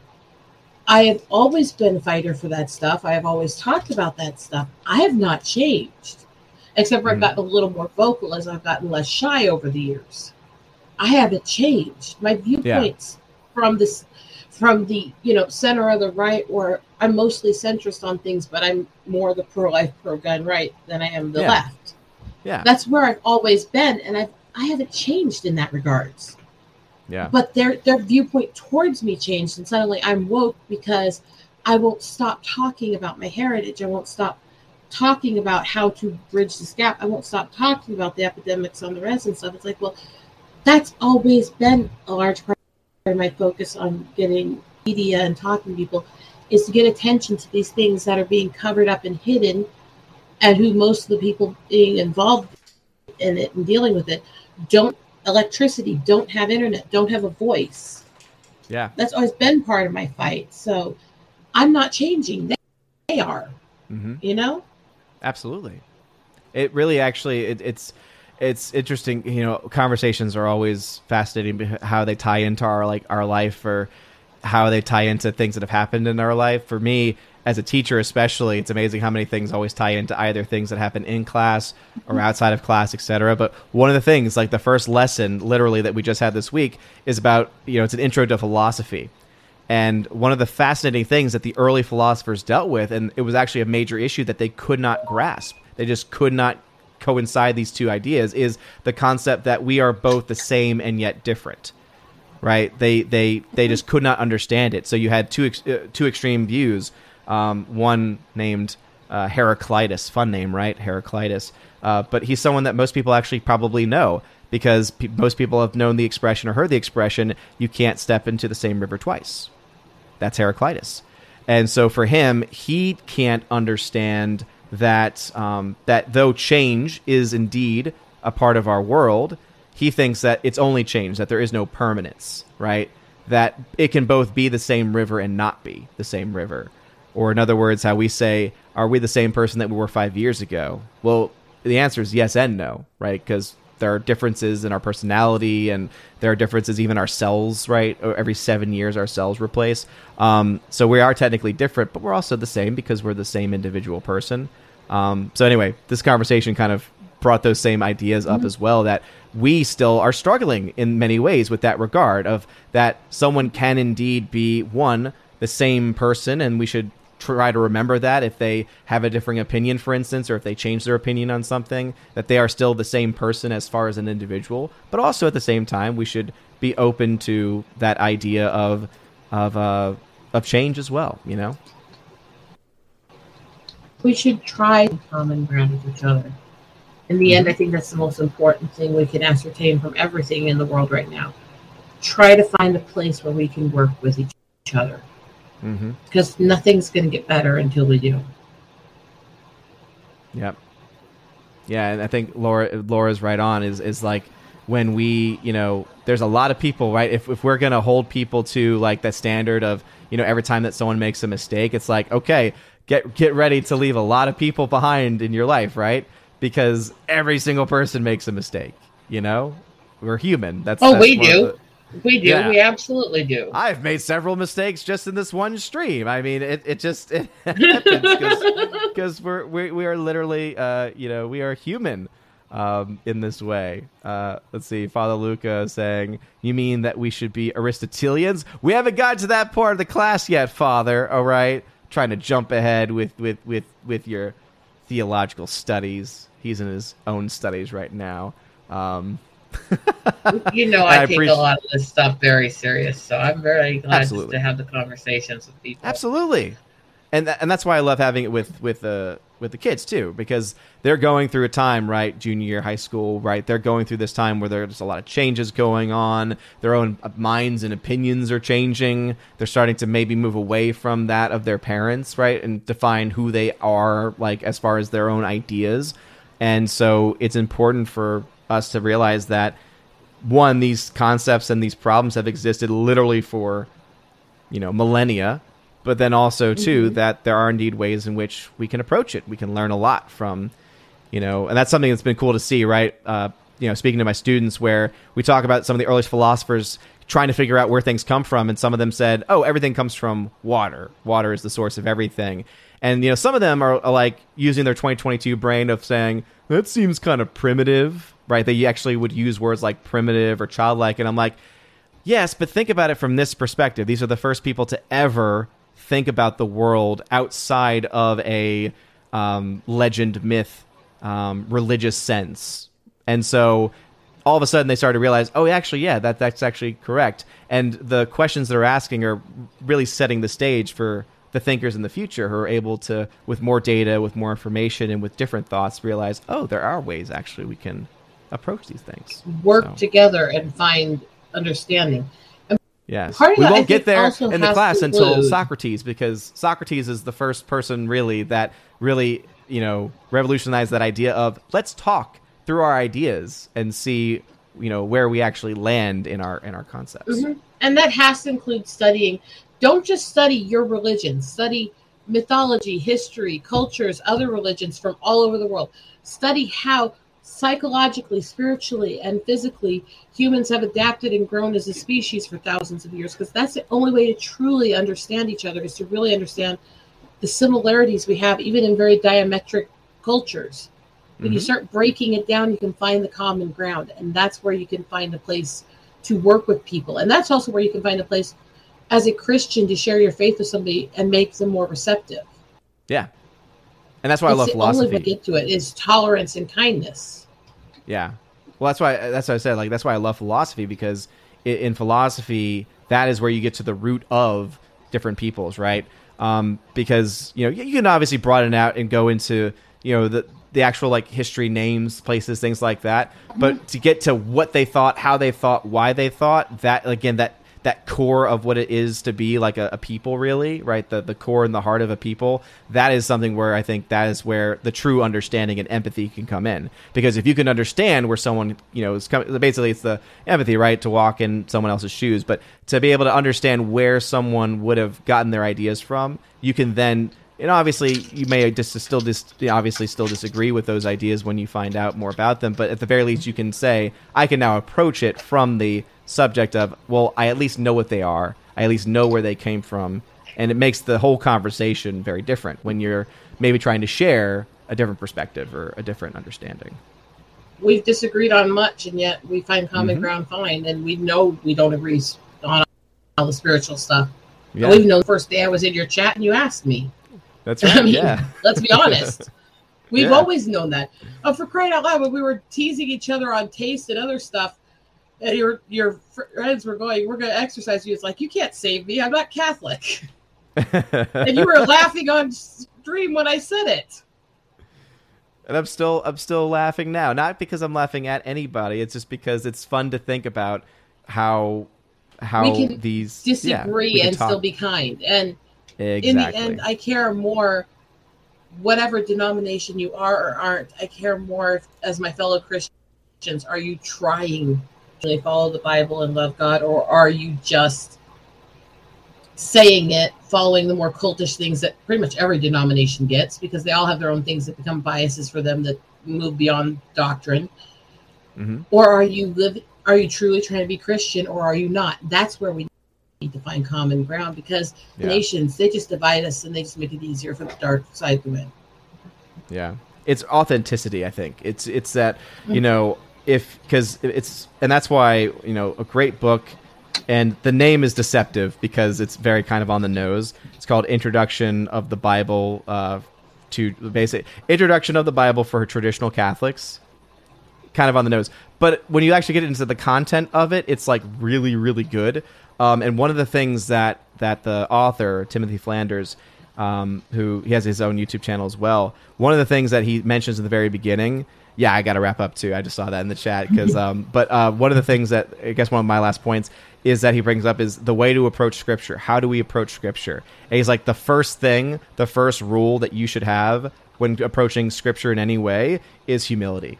If you don't have humility, if you're not approaching it through that lens, then you're bound to get caught up in uh, the issues that have pervaded you know countless peoples from countless generations so So and yeah. Laura, again, I'm glad I'm glad to hear that. Again, Laura's like, I'm gay and I feel perfectly perfectly comfortable here, and that's again because when it comes to the Asgardian community, again, we can have our own different you know beliefs and perspectives, but at the same time, we respect people as people. We respect people woman? as human beings, as having human dignity, and every person has human dignity Mhm. and therefore deserves and love and respect. I've, I've never I've never felt any different about her than I do the rest of the community here. You're all Mhm. nice to me, and so I'm nice to you. That's it. I don't I don't care what people choose for themselves. If they're consenting adults, that's going to be between them and God ultimately, as long as they're not Yeah. harming another. And also, it. it's it's the great thing about our community too is that we don't seek affirmation from from each other, right? So it, it, we don't we don't seek you must affirm me, right? And so I think no, that's a big that, that, that's as that's as bigoted as not accepting people. exactly. You, look, yeah. you can completely disagree with somebody's lifestyle and still accept them and not be intolerant to them. Mhm. I can disagree with all these drinking streams and parties that people do all the time. It doesn't mean I hate the people or don't have tolerance or kindness for them. I think what they're doing is self-destructive and wrong, but I'm not going to stop them because that's an adult decision. Yeah. And that's where we have to learn to we're not all going to agree with each other's lifestyles or choices. I can guarantee you there's things I am that probably make a lot of the people in the Asgard community cringe of saying it. But we don't have to affirm each other's decisions as yeah. long as we're kind enough to respect that, the, that we have the right to make them. Yeah. I wouldn't have a, I on wouldn't that have a lot of I gotta friends. get going. Yeah, absolutely. And I was going to say the last thing I was going to say is, you know, we, uh, we wouldn't have many friends if we said you must affirm me in my beliefs and that what I believe is true, right? It's like, well, well, that's not. You're not going to make friends that way. But yes, we That's both not have actually to tolerance. That's intolerance. That's Yeah, pushing people yeah. to the same camp, or else you're not welcome. Exactly, exactly. But if you do want to support Rosetta, because again, both of us have to head out. Uh, if you want to support Rosetta, you can follow her on YouTube, also on on Twitter, right, social media platforms as well. But at least for as far as Heimdall goes, what I have set up. Uh, because it works, and I'm so happy about it. Is when I put that little command in, it'll post the link to her YouTube channel. So, thank you, Rosetta, for joining us today. Anything you want to say before you head out? Just be blessed, everybody, and remember, because I know he waits for me to say it when I leave. And Pechu Bashte, walking, talking, Kichibun. I bid you good day, and may the Great Spirit bless you. Amen. So thank you, Rosetta, for being here. If you need to head out, I'll I'll close I'll close things up. So I am. okay, bye. so again, you can check out Rosetta uh, on her YouTube channel, and just uh, for for last minute comments, and since I have just uh, about a minute or so before I want to wrap up. Uh, see, Father Luca. This is also true of other philosophers, theologians, various thinkers throughout the ages, including of this age, referring to the pre-Socratic uh, people, right? Yeah, we can learn a lot from them. We can disagree with a lot of these early philosophers. That's why I love talking about this is the first year that we're actually dealing with early philosophy, and it has to do with uh, the senior teacher teaching much more philosophy. So it's good for them to have kind of a, a basic introduction. What's great about it for me, though, is that it's been a long time since I've really delved into philosophy as a subject and so it's it's a really good reminder of me as well diving into these these different thoughts. But yeah you you learn to respect and you know again you don't disagree but ultimately that's that's where the the beauty of it actually is right? Uh, true and humble dialogue brings us closer to the logos be a dialogue with traditional catholic neo-marxist about exactly right? That, that's why you know for those who don't know right logos right the word um, you know, for us uh, as as as Christians, as Catholics, you know, the logos is Christ, and so dialogos, right? You know, is it's interesting. You don't think about it often, but to to dialogue with with someone, right? Dialogos, right? Christ is obviously at the center of that very thing, and I think that that is something is very important. And then Laura adds in, thank you, Laura, by the way, for, for modding today. It says, my only affirmation is I'm good enough and I'm smart enough and I'm doggone and doggone it, people like me. Yes, exactly. yes. Yes, Laura. So anyway, thank you all so very much for joining this chosen stream. Shout out to Tina. Was not able to join us today, but you can find her on Soup to Nuts. I will make sure that you're able to find that. Again, amazing to have these little shortcuts now. But you can follow her at Soup to Nuts, and that will be posted. The link will be posted to that in just a second. Also, uh, be able to to shout out Mr. Roy, who couldn't be here because of the work schedule, unfortunately. So hopefully he'll be able to join next month. Um, let's see. Hopefully, uh, the Laura, who's been in the chat, of course. check her out. She's awesome. She's always in the chats and is always just a a beautiful soul. Always great to talk to. Been been around uh, as as as you know, been around from the very beginning in a lot of ways. I think she was on even before Rosetta was. So for roughly three to four years. So seriously, uh, Laura, much love to the modern major general of the channel, Laura. Uh, sad that you couldn't uh, jump on and join us uh, join us today. Um, but also someone who has has not actually been able to join. Uh, also, Father Luca, who's in the chat. Father Luca is also actually one of the chosen two. Uh, but I know he's been he's been busy, so maybe for the next one he'll be able to, to jump on as well. Um, but someone who actually has never jumped on uh, these streams before, but someone who I, I do want to be able to to still be able to shout out is because um, she is a chosen. she is still at that level. Is Miss Martin Muses. so please check her out over at her channel uh, Miss Martin Muses, and I'll go ahead and put that. I need to create a shorthand so that way I can get that. Let me see, make sure it works. Okay, it's amazing this technology, this technology that we have. There it is, right there. So if you want to follow uh, Miss Martin Muses, you can follow her there. Yes, you've got a beautiful soul. Absolutely. Absolutely. I don't have the the as reverb effect, unfortunately. I wish I did. Uh, maybe I could figure that out on this board, but I don't actually uh, know it nonetheless. So anyway, uh, Mohammed says the Joan of Arc thing. What? What? I'm very confused now. But anyway, I do need to head out. Bruce, Bruce, happy birthday to you. Happy anniversary to you as well. Seriously, thank you again. And for all the chosen out there, thank you so very much. For everyone who watched this stream, thank you so very much for being here. Make sure you smash the like button, light the fire button over on Odysee, which I totally forgot to check today. I am so sorry. I am so sorry.